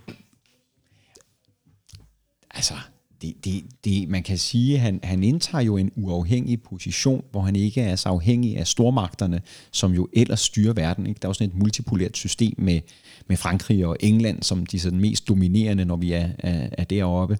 Øhm, altså, det er jo, han er jo bare uden for de normale alliancer, og derfor så kan han jo sige noget, der er uafhængigt, og, og som ikke ligesom støtter de normale øh, magtpositioners øh, interesser. Og det, det er jo interessant. Og deri indtager han en særposition. Mm. Og så tænker jeg jo, altså Etiopien og det tidlige menneske, og hvor stammer mennesket fra, og hvor har man fundet spor, altså det er jo fra Etiopien, kan man sige. Så den, selve landet og det land, han repræsenterer, har jo en enorm stor betydning i hele menneskets historie. Mm, det område, så, der, ja. I, ja, det område. Øhm, så jeg kan, da, jeg kan da godt se linket imellem, hvad resterne tænker, som hvor mennesket stammer fra, og øh, hele Haile Selassie stamtræ og hans historie mm-hmm. og, og, og, og udvikling. Det giver jo meget god mening. Og det er jo, altså det er jo de der gamle traditioner, som, som han repræsenterer det i hans beklædning. Det er jo alle de her ting, som jo viser noget helt andet end det europæiske. Og, og netop de der titler, som så kan bruges i forlængelse af de omtolkninger af kristendommen, som allerede var fuldkommen almindeligt udbredte i Jamaica. Mm. Der er det altså. Jeg, jeg bliver næsten nødt til at, bare lige for os at have Bedwood med, fordi han, han er jo også altså, ret vigtig. Han er jo netop en af de her, som laver en ekstremt radikaliseret kristendomsfortolkning. Og ham og hans tilhængere ender også med at blive forfulgt øh, for det. Men altså, jeg, jeg har et... et Hvordan et, et, et, radikaliseret? Et, jamen netop som det her, som han giver udtryk for.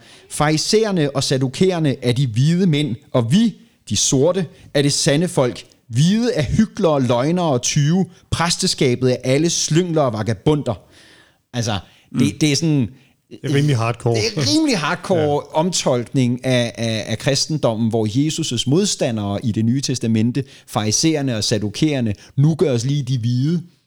Og, og at det ligesom så bliver de sorte, der står på den rigtige side af den her historie. Ikke? Mm. Så, så det, det er lige sådan nogle der omtolkninger, at, at, at det her opstår i, og, og, og det er derfor, at, at det faktisk vækker grobund, og øh, jeg var lige ved at komme ind på, netop når du spørger til det der med Marcus Garvey og sådan noget, så er det faktisk, man skal også have med, at når, jeg, når I spørger om det der med, øh, er han så en Gud, eller er han ikke en Gud, og alle sådan nogle ting, det, det er netop, når det ikke er en så skriftbaseret kultur, så, så er de her dogmer mere flydende, og, og man har jo også en, en del af de principper, der er i Rastafari, som også gør, at det der med at have en fast dogmatik om, at det skal forstås på den her måde, mm. det, det giver slet ingen mening, fordi vi jo alle sammen har sådan en guddommelig kerne i os. Vi er en del af, af det guddommelige eje.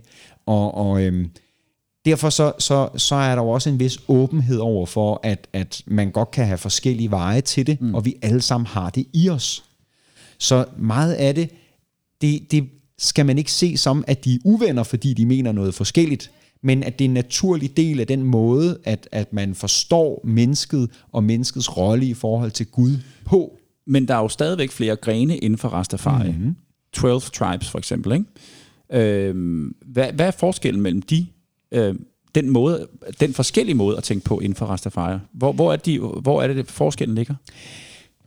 Der er flere forskelle, men, men altså man kan i hvert fald pege på, at, at der ligger lige præcis en vis form for, for, øh, for sådan øh, skiftende vægtlæggen på henholdsvis det politiske, det religiøse. Det er sådan en akse, man kan tale om inden for Rastafari-bevægelserne. Og så en anden akse, man, man nok også godt kan tale om, det er det kristne og det afrikanske. Mm. Altså, øh, man kan i hvert fald godt prøve at sortere lidt i, i altså Bobo Shanti, kan man sige, der, der har vi mere det afrikanske tilstræbte, og, og man har også mere det religiøse i højsædet, hvor 12 Tribes jo i højere grad trækker på nogle kristne forestillinger og anerkender kristne forestillinger, og i et eller andet omfang også øh, måske er, er så at sige lidt mere inkluderende øh, over for, for, for andre og så videre. Mm. Så altså, øh, der, der, er simpelthen, der er sådan lidt nogle skillelinjer, man, man kan tale om inden for de her bevægelser, men altså, jeg tror nok i virkeligheden, at man, man, man jo også skal have med, at det er lige så meget noget med nogle linjer inden for bestemte elders, mm. og, og, og, og der er jo sådan noget, altså det, det er jo også bare sådan noget med bestemte øh, steder, hvor man sidder og reasoner, og, og, og hvem det er, man gør det med. Ja. Det, det har også en betydning, så det, det er jo sådan en meget løst organiseret religion, og i høj grad baseret på oral tradition. Så, så de her elders, de, de kan jo nogle historier, mm. og, og de kan både historier om, hvordan at de blev tortureret af, af de britiske kolonimyndigheder, og de har også masser af historier om, om, om deres oplevelse af, af Marcus Garvey, og, og hvad det skulle være. Og det er jo faktisk en af de der ting, som er ret speciel, at, at netop Marcus Garvey, han, han tilskrives jo af Burning Spear, som vi, vi jo nævnte i den forbindelse. Han er en, meget, ja, han nævner ham meget. Han nævner ham helt vildt meget. Og det er der en grund til. Mm. Altså, han kommer fra det samme område som Marcus Garvey, og han har også beskrevet i nogle interviews, at han kommer jo fra en gruppe, hvor at, at der er meget oral tradition om Marcus Garvey. Det vil sige, der er masser af historier om, at Marcus Garvey han sagde noget, han gjorde noget osv. Og det er meget det, der er viderebringes i hans tekster. Så altså man kan egentlig godt lidt se det som, at på den måde så opstår der en masse forskellige linjer, og fortolkningsretninger. Forgreninger. Øh, forgreninger, og, og, og netop på grund af, at det er baseret på oral tradition, og at der ikke er en så høj organisationsgrad osv., så, så, så, så, så skal man netop ikke prøve nødvendigvis at forstå sådan helt præcis, hvad det er, de tror på. Fordi det er også en meget kristen forestilling at gå efter. Jeg hørte engang et interview med øh, Rita Marley, ja. som øh, oplevede øh, Haile Selassies øh, 66, besøg ja. på, på Jamaica i 66. Og der beskrev hun at hun kunne se, at da han kom ud af flyet, og hun stod og vinkede, at hun kunne se hullet i hånden, fra hvor han havde været øh, ja. nailet ja. fast til, til korset. Ja. Ja. Altså bare for at sige, ja. det er jo altså de her, de her historier, mm-hmm. og den her tro på manden Haile Selassie, som jo er Jesus. Altså, The den er living jo, God. Og, og nu er Rita Marley jo ikke ja. hvem som helst. Altså hun, øh, hun har været rundt og set hele verden og ved, øh, altså, så øh, fortællingen om Haile Selassie kan jo være enormt stærk. Mm. Øhm, og hans indflydelse er jo kæmpe, kæmpe stor. Ja. ja. Nu kunne jeg egentlig godt tænke mig, at vi spillede noget musik. Ja, og skal vi ikke også hoppe over til det politiske? For nu tænker jeg, skal vi det? vi har været godt rundt om alt det her med, med, med, med noget af den religiøse baggrund. Altså man, jo. kan jo, man kan jo blive ved med at tale om Rastafari i meget lang tid endnu, men, men, øh, men hvis man bare skal gøre det hurtigt færdigt, så er pointen jo, at bevægelsen den møder enorm modstand i starten og bliver forfulgt i mange omgange. Mm. Men, men man begynder netop der i 60'erne også at, at gøre lidt op med det, blandt andet efter nogle af de der berømte drab på Rastafari og så videre, I, I nok godt kender. Ikke? Der, der, der begynder man at iværksætte et forskningsprojekt, som faktisk ender med at blive en form for legitimering af Rastafariernes rolle i mm. Jamaica, som man politisk anerkender, og så kommer vi til, til, til, til, til, til noget, vi skal vende tilbage til omkring det politiske, da de også bliver en del af det. Må jeg lige, øh, inden vi når dertil, så et sidste spørgsmål omkring Haile Selassies besøg. Hvilken betydning får det for Rastafari på Jamaica efter hans besøg? Amen, jeg tror, det er, er næsten øh, umuligt at forestille sig, at Rastafari-bevægelsen havde opnået den position, den indflydelse og, og den udbredelse, hvis ikke det havde været for Haile Selassies besøg. Fordi det er jo også netop her, at det politiske establishment mm. ikke kan komme udenom, at når der står en masse tusind mennesker ude i lufthavnen, altså det, så er der et eller andet, der sker, som Nå, de ikke det, har styr på. Det ikke? vel det er vel det, det, det, det politiske, som har inviteret Haile Selassie. Ja, og de tror, at det skal være politisk, og så ender det med at blive helt anderledes. Nå, så det er ikke en anerkendelse af hans betydning for Rastafari, der gør, at de, de øh, nej, inviterer ham? Nej, nej, det er rent det er politisk? Så, det, det er politisk som statsleder okay. og så videre. Ikke? Okay. Altså, det, er jo, det, er jo, det er jo den rolle, han har, som netop sådan en lidt uafhængig... Øh, altså, vi skal jo også lige have den kolde krig lidt med og, og, og så videre for, for, for at have det hele øh, til at hænge sammen. Men altså, pointen er jo, at der opstår den her det her bipolære system mellem USA og Sovjetunionen, og at de fleste lande i verden i en eller anden grad bliver nødt til at forholde sig til den magtkamp, der er øh, fra 50'erne og frem. Og der er Haile Selassie også en af dem, der ligesom forsøger at etablere en tredje vej, hvor man ikke skal, skal, skal være med i det. Så, så, så altså, han, har også en, han har også en politisk betydning i, i tiden her. Okay, det, det vil jeg gerne snakke mere om. Vi er jo, øh, vi er jo i en efterkrigstid her, og i en koldkrigstid. Og en afkoloniseringstid. Og en afkoloniseringstid. Så der er masser at tage fat på. Og det bliver efter musikken. Øh, hvad skal vi høre, Christian? Vi skal høre Lord Creator yes. med Independent Jamaica. Og det øh, jeg bliver næsten nødt til bare lige at, at kort sige, at det er jo et af de mange numre, der fejrer den jamaikanske uafhængighed, som man kan høre i musikken, så, så trækker det lidt på nogle ældre musiktraditioner, og Lord Creator var jo altså, øh, stor øh, sanger allerede øh, før, at, at det vi måske rigtigt er glade for, nemlig skag og frem efter, bliver etableret, så, så der er sådan et øh, ældre calypso-elementer osv. med i nummeret, men det er en meget konkret beretning til lytterne omkring processen omkring den amerikanske uafhængighed, og hvordan at øh, de her to vigtige politikere, Norman Manley og Bustamante, de øh, medvirker på hver deres måde. Norman Manley, er det, øh, han er i familie med... Michael, Michael, Michael Manley, Manley tænker du garanteret på. Ja, det, er det var hans, hans far. far. Ja. Sådan. Nå, lad os høre den her Lord Creator med Independent Jamaica. Jamaica.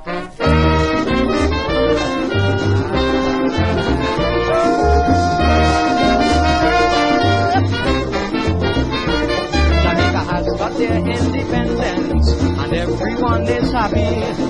So I will now tell the story and please listen carefully.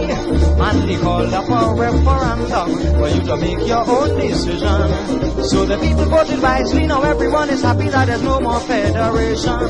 Now independence is good for the young and the old, also for me and you. Yes, independence is great for the whole population, including your children too. So I believe that if we try our best, it will be a great success. So let us live in unity for progress and prosperity.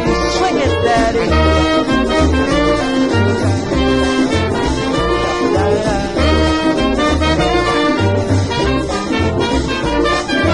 Manly went up to England to seek for independence.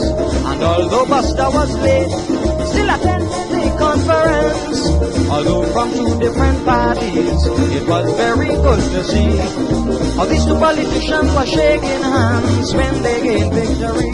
Now independence is good for the young and the old, also for me and you. Yes, independence is great for the whole population, including your children too. So I believe that if we try our best, it will be a great success. So let us live in unity for progress and prosperity. Let me hear you now.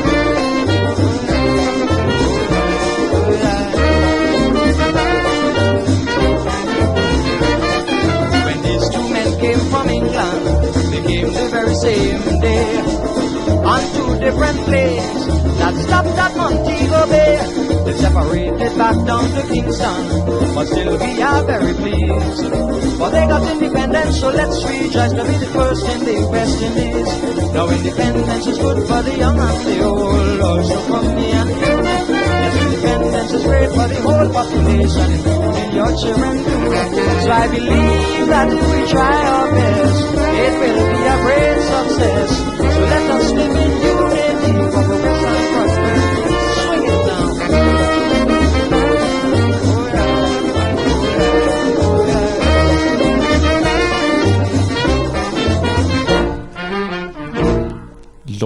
Creator fik vi her fra 1962 med Independent Jamaica.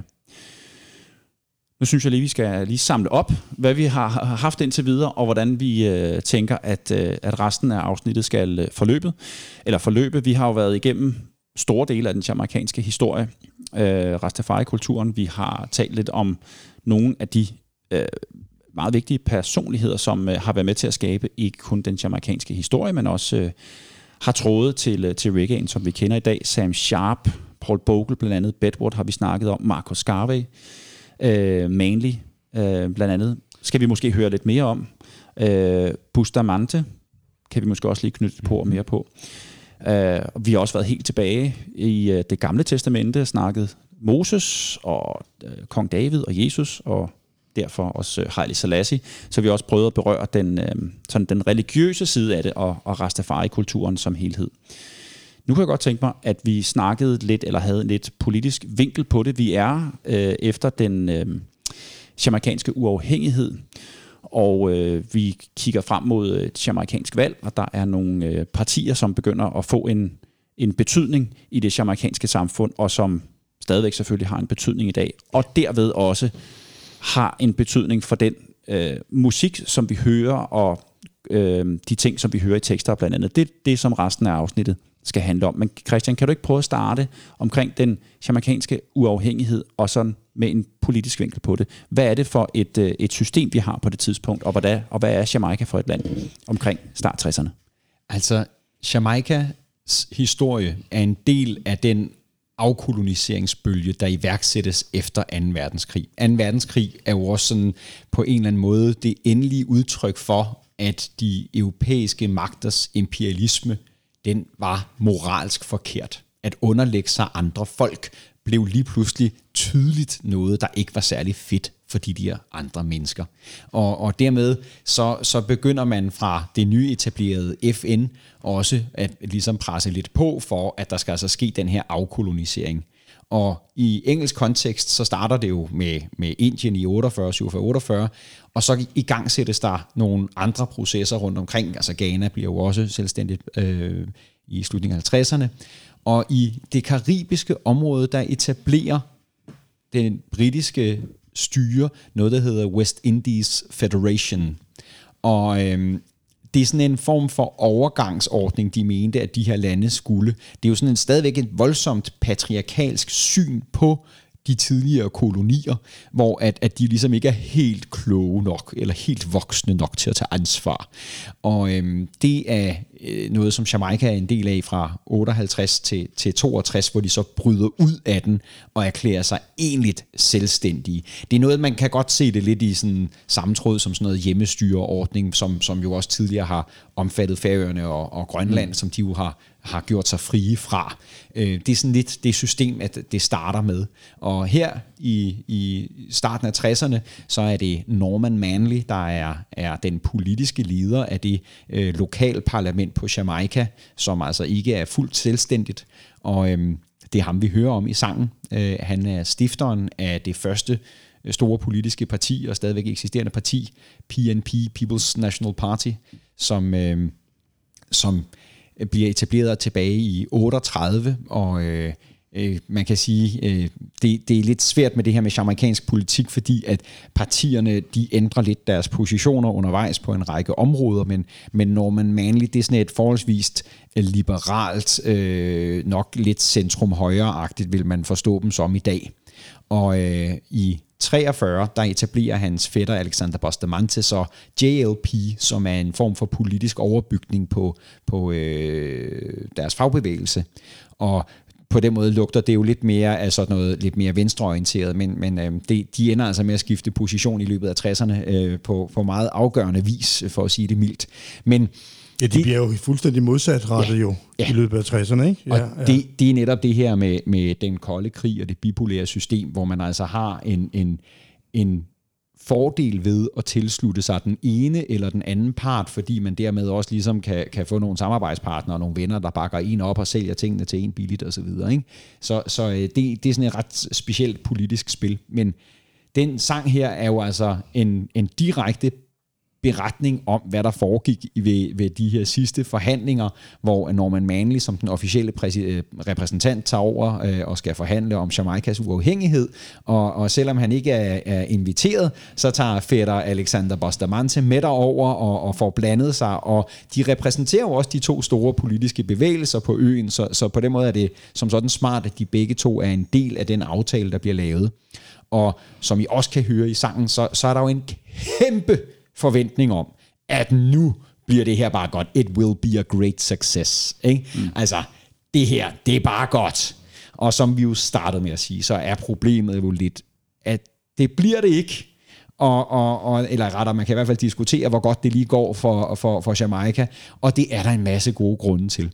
Men hvis vi bare sådan skal, skal starte med at, at, at lige få, få den her uafhængighed etableret, så, så får man altså øh, afholdt valg, og det er, det er så Bustamante, der vinder og sidder på magten øh, op til 67, øh, hvor Shearer tager over også fra JLP, og så har man øh, sådan en, en, øh, en en noget øh, negativ social og økonomisk udvikling i den her periode, hvor altså at de efterkommerne af de slavegjorte, der for, forholdsvis langt op i tid altså har været holdt uden for politisk magt og indflydelse, de fortsat ikke integreres i systemet, og at deres livsvilkår kun i meget ringe grad optager politikerne, som er meget interesserede i at, at etablere turistindustri og at etablere øh, en eksportindustri, blandt andet af bauxit, som bliver sådan et meget afgørende øh, eksportartikel for, for landet. Øhm, og det her politiske, det er noget, som er meget direkte koblet med øh, med det musikalske også, og, og de forskellige producer har mange af dem øh, direkte politiske forbindelser, og øh, der bliver lavet masser af musik, der, der ligesom støtter det ene eller det andet parti og deres visioner for Jamaica, fordi øh, som jeg beskriver, ikke? Altså, det er jo noget af det, som der øh, er ret berømt, det her med, at, at ret hurtigt inde i 60'erne og efter uafhængigheden, så begynder økonomien at falde meget fra hinanden, og, og øh, man står med nogle alvorlige sociale problemer. Rootboy-fænomenet opstår, mm. og, og øh, der begynder ligesom at være et, et, et stort problem med vold og fattigdom øh, mm. i Jamaica, som, som politikerne måske ikke er særlig dygtige til at adressere. Bliver musikken øh, et redskab for, for politikken Ja. i de år? Altså det, det, det ser vi jo senere med Bob Marley for eksempel bliver skudt som på det tidspunkt 76 er jo en kæmpe, kæmpe stor stjerne, og han er i hvert fald en brik i det her politiske spil. Men er musikken allerede dengang? Det begynder i, i altså der er som sagt allerede, øh, hvad er det nu han hedder, ham der, den gamle producer West Indies Records, Whirl, Will, Åh, oh, det kan jeg ikke lige huske. Om Der, der er flere af de her tidlige øh, entreprenører inden for pladeindustrien, de er altså øh, meget direkte knyttet til, til, til, til det politiske. Så, så ja, der ligger absolut Jo, noget i øh, det er Edward Chiaga, du tænker på, som det er bliver det premierminister præcis, senere. Præcis, ja. præcis. Ja. Ikke? Ja. Og, og han er jo helt afgørende, for eksempel som et eksempel på, på den der sammenflydning, der er. Og, og netop det her nummer viser jo også den her pointe om, at, at musikken er jo purmans paper. Mm. Så, så det er jo ikke øh, fordi, at, at øh, størstedelen af befolkningen følger godt med i internationale eller nationale nyheder, men de hører de her sange. Så, så det får en kæmpe betydning, og øh, vi skal jo også på et tidspunkt blive færdige. Der er jo mange anekdoter her undervejs med, med nogle af de forskellige sange og, og, og, og valgkampagner og så videre, men der, hvor man virkelig ser den store sammensmeltning øh, mellem både det politiske og i virkeligheden også det religiøse øh, og musikken i Jamaica, det er optakten til valget i 72. Og øh, på det tidspunkt så begynder også Rastafari-bevægelsen at have en større betydning inden for musikken. Og øhm, da Norman Manleys søn Michael Manley skal etablere sin nye position politisk, så bliver det i opposition til JLP, der jo langt hen ad vejen har videreført sådan en blød britisk politik med, med masser af, af udenlandske virksomheder, øh, forsøg på at tiltrække turister og alt den slags. Det skal han jo ligesom etablere en opposition til, og øh, der sker jo noget andet der øh, på en af naboøerne, Cuba, i 60'erne med en lille revolution, og, og øh, det her nye socialistiske projekt, som jo netop er en del af den her koldkrigsopdeling mm. af verden, det er noget af det, han begynder i højere grad at flytte med, og PNP begynder langsomt i slutningen af 60'erne at bevæge sig i en mere sådan ja, socialdemokratisk eller demokratisk socialisme, som man kalder det på Jamaica, øh, retning. Og øh, da, da vi når op der i 71, så har vi jo altså hele den her Rasta bandwagon, som, som øh, Max Romeo også synger om, og, og som jo er sådan en, en meget direkte anvendelse af musikere, af øh, musikken, tekstuniverset, som også trækker på Rastafari øh, øh, universet i øh, den politiske kamp. Altså, øh, jeg kan jo nævne sådan 10-15 sange, som, som netop er sådan nogle, der understøtter PNP. Øh, nogle af de mest øh, kendte er jo nok øh, Delroy øh, Wilsons Better Must Come, som jo simpelthen er en valgkampagnesang, altså som bliver spillet, når, når de kører rundt og, og, og, og øh, holder politiske møder, så spiller de den. Øh, man får også øh, kaldt ham der, øh, øh, den daværende premierminister Shearer, ham får man ligesom sat i scene som Pharaoh, og, og altså farag, og det er jo sådan en reference tilbage til det, vi talte om tidligere, med, med, med Moses, der skal komme og udfri folket, og så er det jo så smart, at Manly, han har været i Etiopien, og han har besøgt Haile Selassie, og han har fået en stav af ham. Og det bliver nu til The Rod of Correction. Og så har vi jo sange som Lick Them With The Rod of Correction, og vi har øh, alle de her Joshua-sange øh, osv. Det er alle sammen sange, der simpelthen bruger det her religiøse univers mm. til at udtrykke de politiske modsætninger, og hvor at der sker en, en, en meget tydelig opbakning fra musikernes side til primært øh, PNP jeg bliver nødt til at nævne, at i løbet af 70'erne, så når JLP også at lave deres egne labels. Blandt andet øh, havde de også et label, der hed Freedom, som altså ikke er det berømte Freedom Label, men de laver sådan nogle øh, sange om, hvor undertrykkende det her med socialismen er, og så videre, og så videre. Men, så det er i den periode, de skifter position, de to partier, ja. kan man sige, ja. hvor den ene går fra at være borgerlig, til at blive socialistisk og omvendt. Ja. Det, det kan så man det, sådan det, det er den periode, der det sker. Ja, ja, ja, ja, det er i slutningen af 60'erne. Ja, ja er, er USA, øh, frygter de den her øh, udvikling, der sker, ja. og der er på Cuba i, ja. på det øjeblik, men som måske også er ved at ske på Jamaica? Det er... Nu kommer vi til, til sådan i virkeligheden måske den aller, aller, aller største tragedie, og, og, og, og det er jo netop noget af den amerikanske indblanding, som fuldkommen fordrejer, øh, hvad der ellers kunne have været sket i Jamaica. Men JLP, efter at Manley, Michael Manley nu, med The Rod of Correction i hånden, står sejrigt tilbage efter valget i 72, så begynder JLP at samarbejde i høj grad også med amerikanerne om blandt andet at ødelægge turistindustrien, Altså fordi, at det var jo et af de steder, hvor der kom udenlandsk kapital ind, og man gjorde meget ud af sådan nogle skræmmekampagner omkring det her med, at, at Manley altså sympatiserede med Castro øh, på Cuba, og øh, han, han går jo også i gang med nogle projekter med, med delvis nationalisering af, af dele af industrien, som jo får en masse amerikanske virksomheder til at trække deres investeringer ud af landet. Mm. Så økonomien, den, den får ligesom trukket tæppet væk under sig. Og det er en form for, altså i høj grad også amerikansk projekt at straffe dem. Mm. Øhm. Og sideløbende med alt det her politiske sker, så får Jamaica altså en større og større verdensstjerne inde på den musiske scene, og nu nævner jeg Bob Marley igen, fordi han er vigtig. Ikke kun musisk, men han bliver jo også Ja. vigtig politisk. Ja. Han, han bliver, mange siger, han er den første, hvad kan man sige, sorte verdensstjerne, musiske mm. verdensstjerne, øh, som, som, som verden får. Og han får en enorm politisk betydning og bliver suget ind i det her. Hvor meget han er med og ønsker at være med, det ved jeg ikke. Men, Jamen, han- han men i han, bliver, han bliver involveret i det Ja, i hvert fald, ja, ja. og som vi vi også nævnte før, han bliver udsat for et, et attentat. Mhm. Mm-hmm. Han har jo et uh, citat i en af hans sange, Rasta now work for no CIA. Mm-hmm. Så det inkluderer han også i sine sange. Mm. Altså han er jo også politisk. Absolut. Og han er jo traditionelt øh, sådan rimelig PNP-ligning, men, men man bliver nødt til at... Der er lidt mere kompleksitet i det der, fordi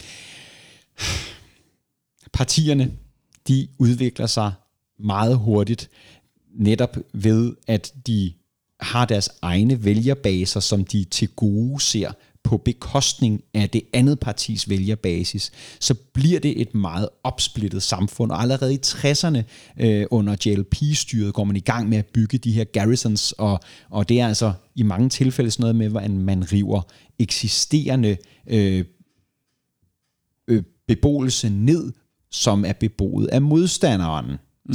tilhængere.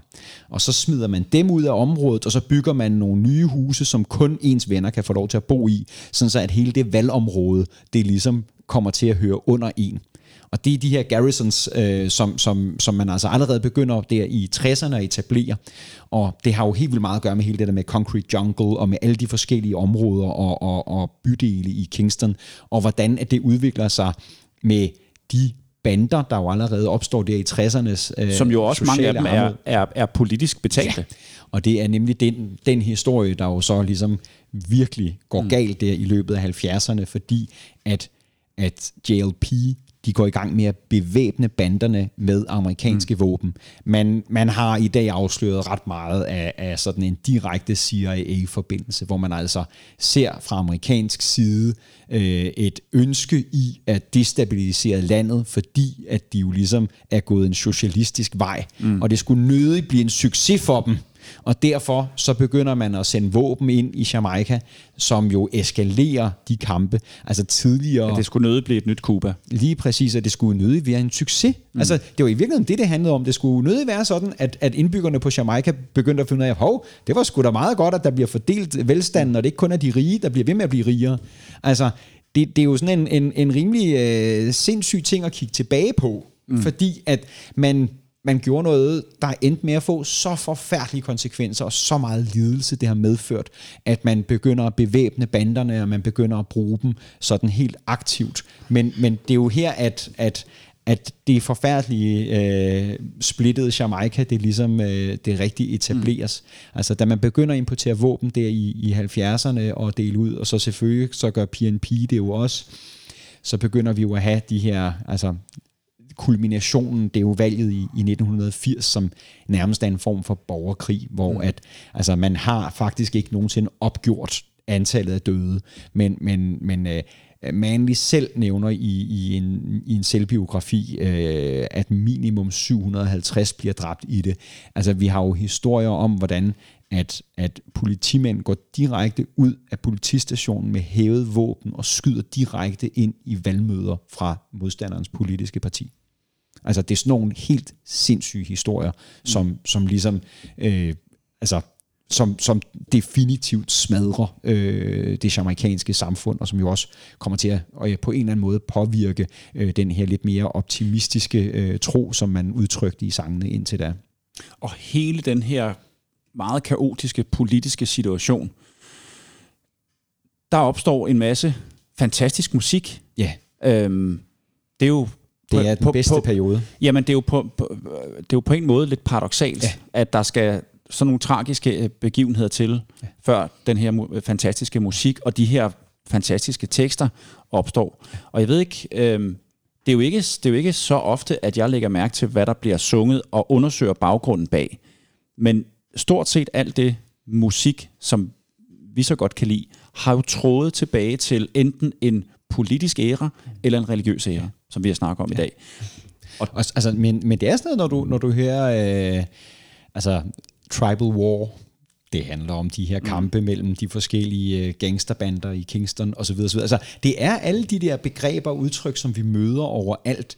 De, de, de handler om noget meget konkret, mm. og, og, og det er jo noget også sådan en, en fejl, man nogle gange tror, at, at når Bob Marley han synger om, at vi skal være venner, jamen, det handler helt konkret om, at, at, at nogle af hans relationer, de jo også ender på hver deres side. Altså, der er sådan nogle historier om, om hans forbindelse også til, til, til banderne, Ja, øh, ja. Som, som jo netop også måske forklarer både skudattentatet og, og, Mm. og andre ting. Øhm, Ja, der er jo mange historier om det. Var det Præcis, CIA? Var det præcis. øh, bestilt attentat osv.? Ja. Det, det, det er et helt andet, et helt andet afsnit. har Men, masser, som, som er, altså jamen præcis de der bander ja. øh, og, og, og deres betydning og deres mm. øh, også indflydelse i reggae-verdenen. jamen, jeg tror aldrig, det er blevet ukendt, ikke? afklaret, hvem der egentlig forsøgte at, at, skyde ham.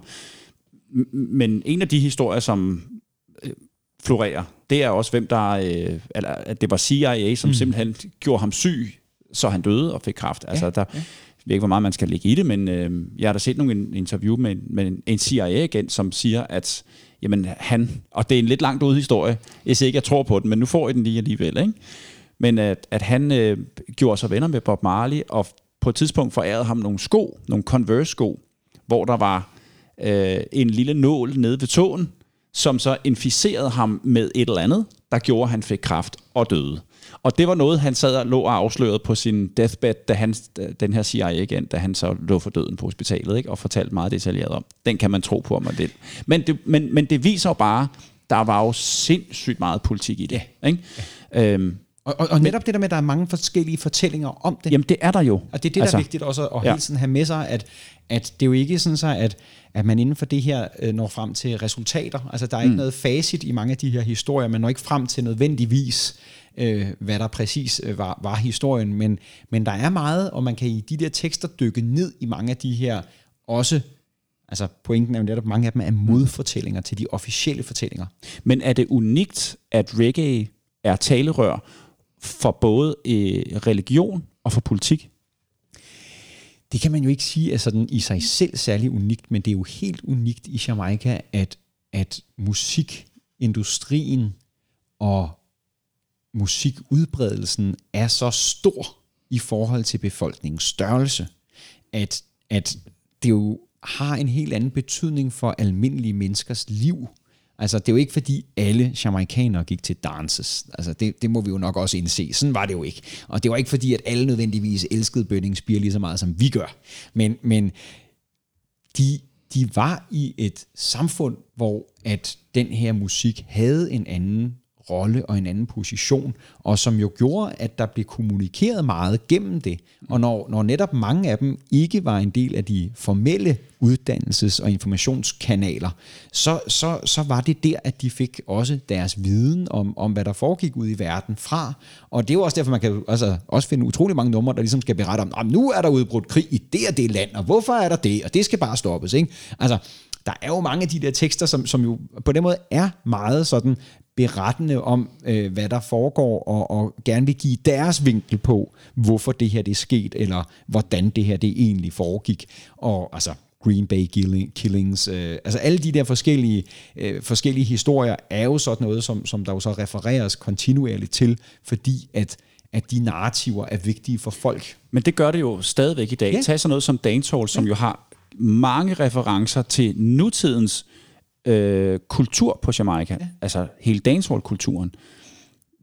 De har ikke så mange religiøse referencer, men de har referencer til, til, til kulturen i dag. Ja. Det, det synes jeg er enormt spændende. Det, lige præcis det der, de der referencer til, til forskellige tidsperioder, mm-hmm. det kender jeg ikke så meget til hos andre musikgenre. Nej. Jamen det er, altså det, Så det, på- så det, på- det er ret unikt. På den måde synes jeg, det er Ja. unikt. Ja. ja. Christian, kunne du tænke dig lige øh, at opsummere, hvad vi har talt om indtil videre? Jamen altså, som jeg også var inde på i starten, så er det jo netop, når det her det er spændende, og når det her det er noget, man som reggae-fan godt kan grave sig godt og grundigt ned i, så er det jo fordi, at Jamaicas historie som uafhængig stat i så høj grad hænger sammen også med en vidt forgrenet og højt udviklet musikindustri, og det er derfor, vi oplever den her fortidsbrug så meget. Og eftersom at man etablerer den her nye stat baseret på nogle meget skarpe konflikter mellem dem, der i virkeligheden er aftagerne af de slavegjorte, og, og dem, der i virkeligheden nedstammer fra plantageejerne, så har man jo brug for at etablere et, et nyt erindringsfællesskab for at have en fælles identitet og dermed også kunne have en nation building proces, der ligesom giver mening, hvor man er fælles om samfundet. Og det er derfor, at de her figurer, de ligesom bliver så centrale til at etablere et erindringsfællesskab, hvor at man lægger mærke til nogle bestemte ting, netop vi gjorde også oprør. Vi mm. kæmpede for vores egne rettigheder. Vi har en værdi og en ret i os selv. Og, og derfor så får vi jo også den her meget specielle situation, hvor nogle af de samme historier, de gentages år efter år efter år. Og nu var vi inde på Paul Bogle der, og bare sådan en pointen med, at han altså er nævnt i sange fra Terrace Riley over Culture, Bob Marley, øh, Lee Scratch Perry, øh, Junior Reed og, og Horace Andy og så videre. Ikke? Det fortæller jo så meget om, hvad det er for en betydning, at den her jamaikanske fortid har, også i reggae-musikken. Så, så det er jo øh, bare sådan lidt konklusionen. Og sådan helt kort, Jamaica i dag, politisk, hvordan ser det ud? Der er jo mere, det er jo mere stabilt end, end 70'erne. Ja, altså det er helt klart, at, at øh, den kolde krigs afslutning kommer også til at påvirke den meget stærkt, stærke modsætning, der var mellem partierne på Jamaica ind til det. Og, og netop i, i 92, der vender Michael Manley tilbage, efter at øh, JLP har haft magten. Og, øh, og, og man kan tale om, at der ligesom, der ligesom bliver etableret et, et nyt og, og lidt mindre opdelt øh, politisk system med årene. Der er også, altså, der opstår nye tredje partier, øh, Bruce Golding, der går ud af JLP og sådan nogle ting. Så det er lige præcis det, man kan se sådan øh, mm. øh, efter øh, i løbet af, af 90'erne til i dag, der begynder man jo langsomt at, at se en opblødning i de her fronter, og det ser man jo for eksempel også, når man vælger at alligevel lade amerikanerne få fat i Dudos Coke, fordi han har jo ja. været tæt, tæt knyttet til JLP, og hans bande har jo altså fået penge af, af politikerne og, til at, at udføre mor på modstandere og så videre og så videre, og, og lige pludselig så kan man godt se, det holder sgu ikke længere at støtte op om de her ting. Altså, det, det er ham, øh, druglord ja. fra Jamaica, som jo har stået bag kæmpe mængder af, af, af drugs, sales ja. osv. osv. Ja. Som nu er i fængsel i, er det Florida, mener han er. Ja og hvor der var den der store aktion med flere dages undtagelsestilstand i Kingston og så videre. Ja, præcis. Så det, det er bare, der er sket en opblødning, man er langsomt ved at gå væk fra den der tribalisme, som man taler om, ikke? altså tribal wars. Øh, den er ved at blive blødt op i, i, i Jamaica i en eller anden øh, grad, ligesom ja. at, at Rastafarierne jo også er blevet så velintegreret, og, og for den sags skyld synet på, på cannabis er ændret og så videre. Så, så man har jo lavet et betydeligt mere inkluderende samfund, mm. hvor at man måske godt kan se, at på sigt, så, så kan man være lidt mere fælles, og, mm. og det kan måske fungere lidt bedre. Nåede vi omkring det hele? At vi kunne sikkert godt have brugt mere tid, men... Vi kunne have brugt dagevis på det her. Vi har faktisk overhovedet ikke netop været nede i alt det der med, med stofferne og, og banderne og de forskellige garrisons og sådan noget, men det kan vi gøre en anden gang. Men så, ja, så er der grund for et afsnit mere. så aftaler vi, vil lave det. Vi ja, laver bare et afsnit mere. Jo, det tænker jeg, der er. det, det, det lyder sådan jo, ikke? Så det, det, det gør det. Ja, det altså gør for eksempel, så, så, så, så ved jeg, så skulle vi spille uh, Viceroys Roadblock and Curfew, som jo er en del af, af, af, af benzinoptøjerne i 85. Okay. Ja. ja. Vidste I noget om det? Nej, Nej, det vidste jeg slet ikke noget om. Det er en spændende historie. Nej, men altså, der, skal vi snakke der, om, vi, der, det gemmer vi til det. Så må vi snakke om IMF og Verdensbanken og gældssaneringsprogrammer. Ja. Og, Jamen, der er helt klart grundlag for det. Der, det gør vi. ja. Det har, det har øh, været vanvittigt spændende at, at høre dig fortælle om, øh, ja, om baggrunden for al den musik og nogle af de tekster og de personer, som er så vigtige i, øh, i reggae. Tak fordi du var med i dag, øh, Jeff Farman. Tak fordi jeg fik lov. Og øh, ja, vi glæder os til, at øh, du kommer på besøg igen, og så tager vi, tager vi hele muligheden igen, bare med en anden vinkel. Ja, det er godt. Øh, husk, I kan følge os inde på Instagram, inde på Fra Kingston til København.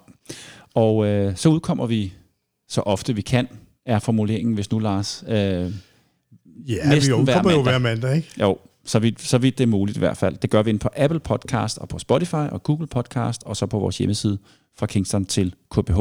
Tak til Jonas Bæk for at ligge i pipeline.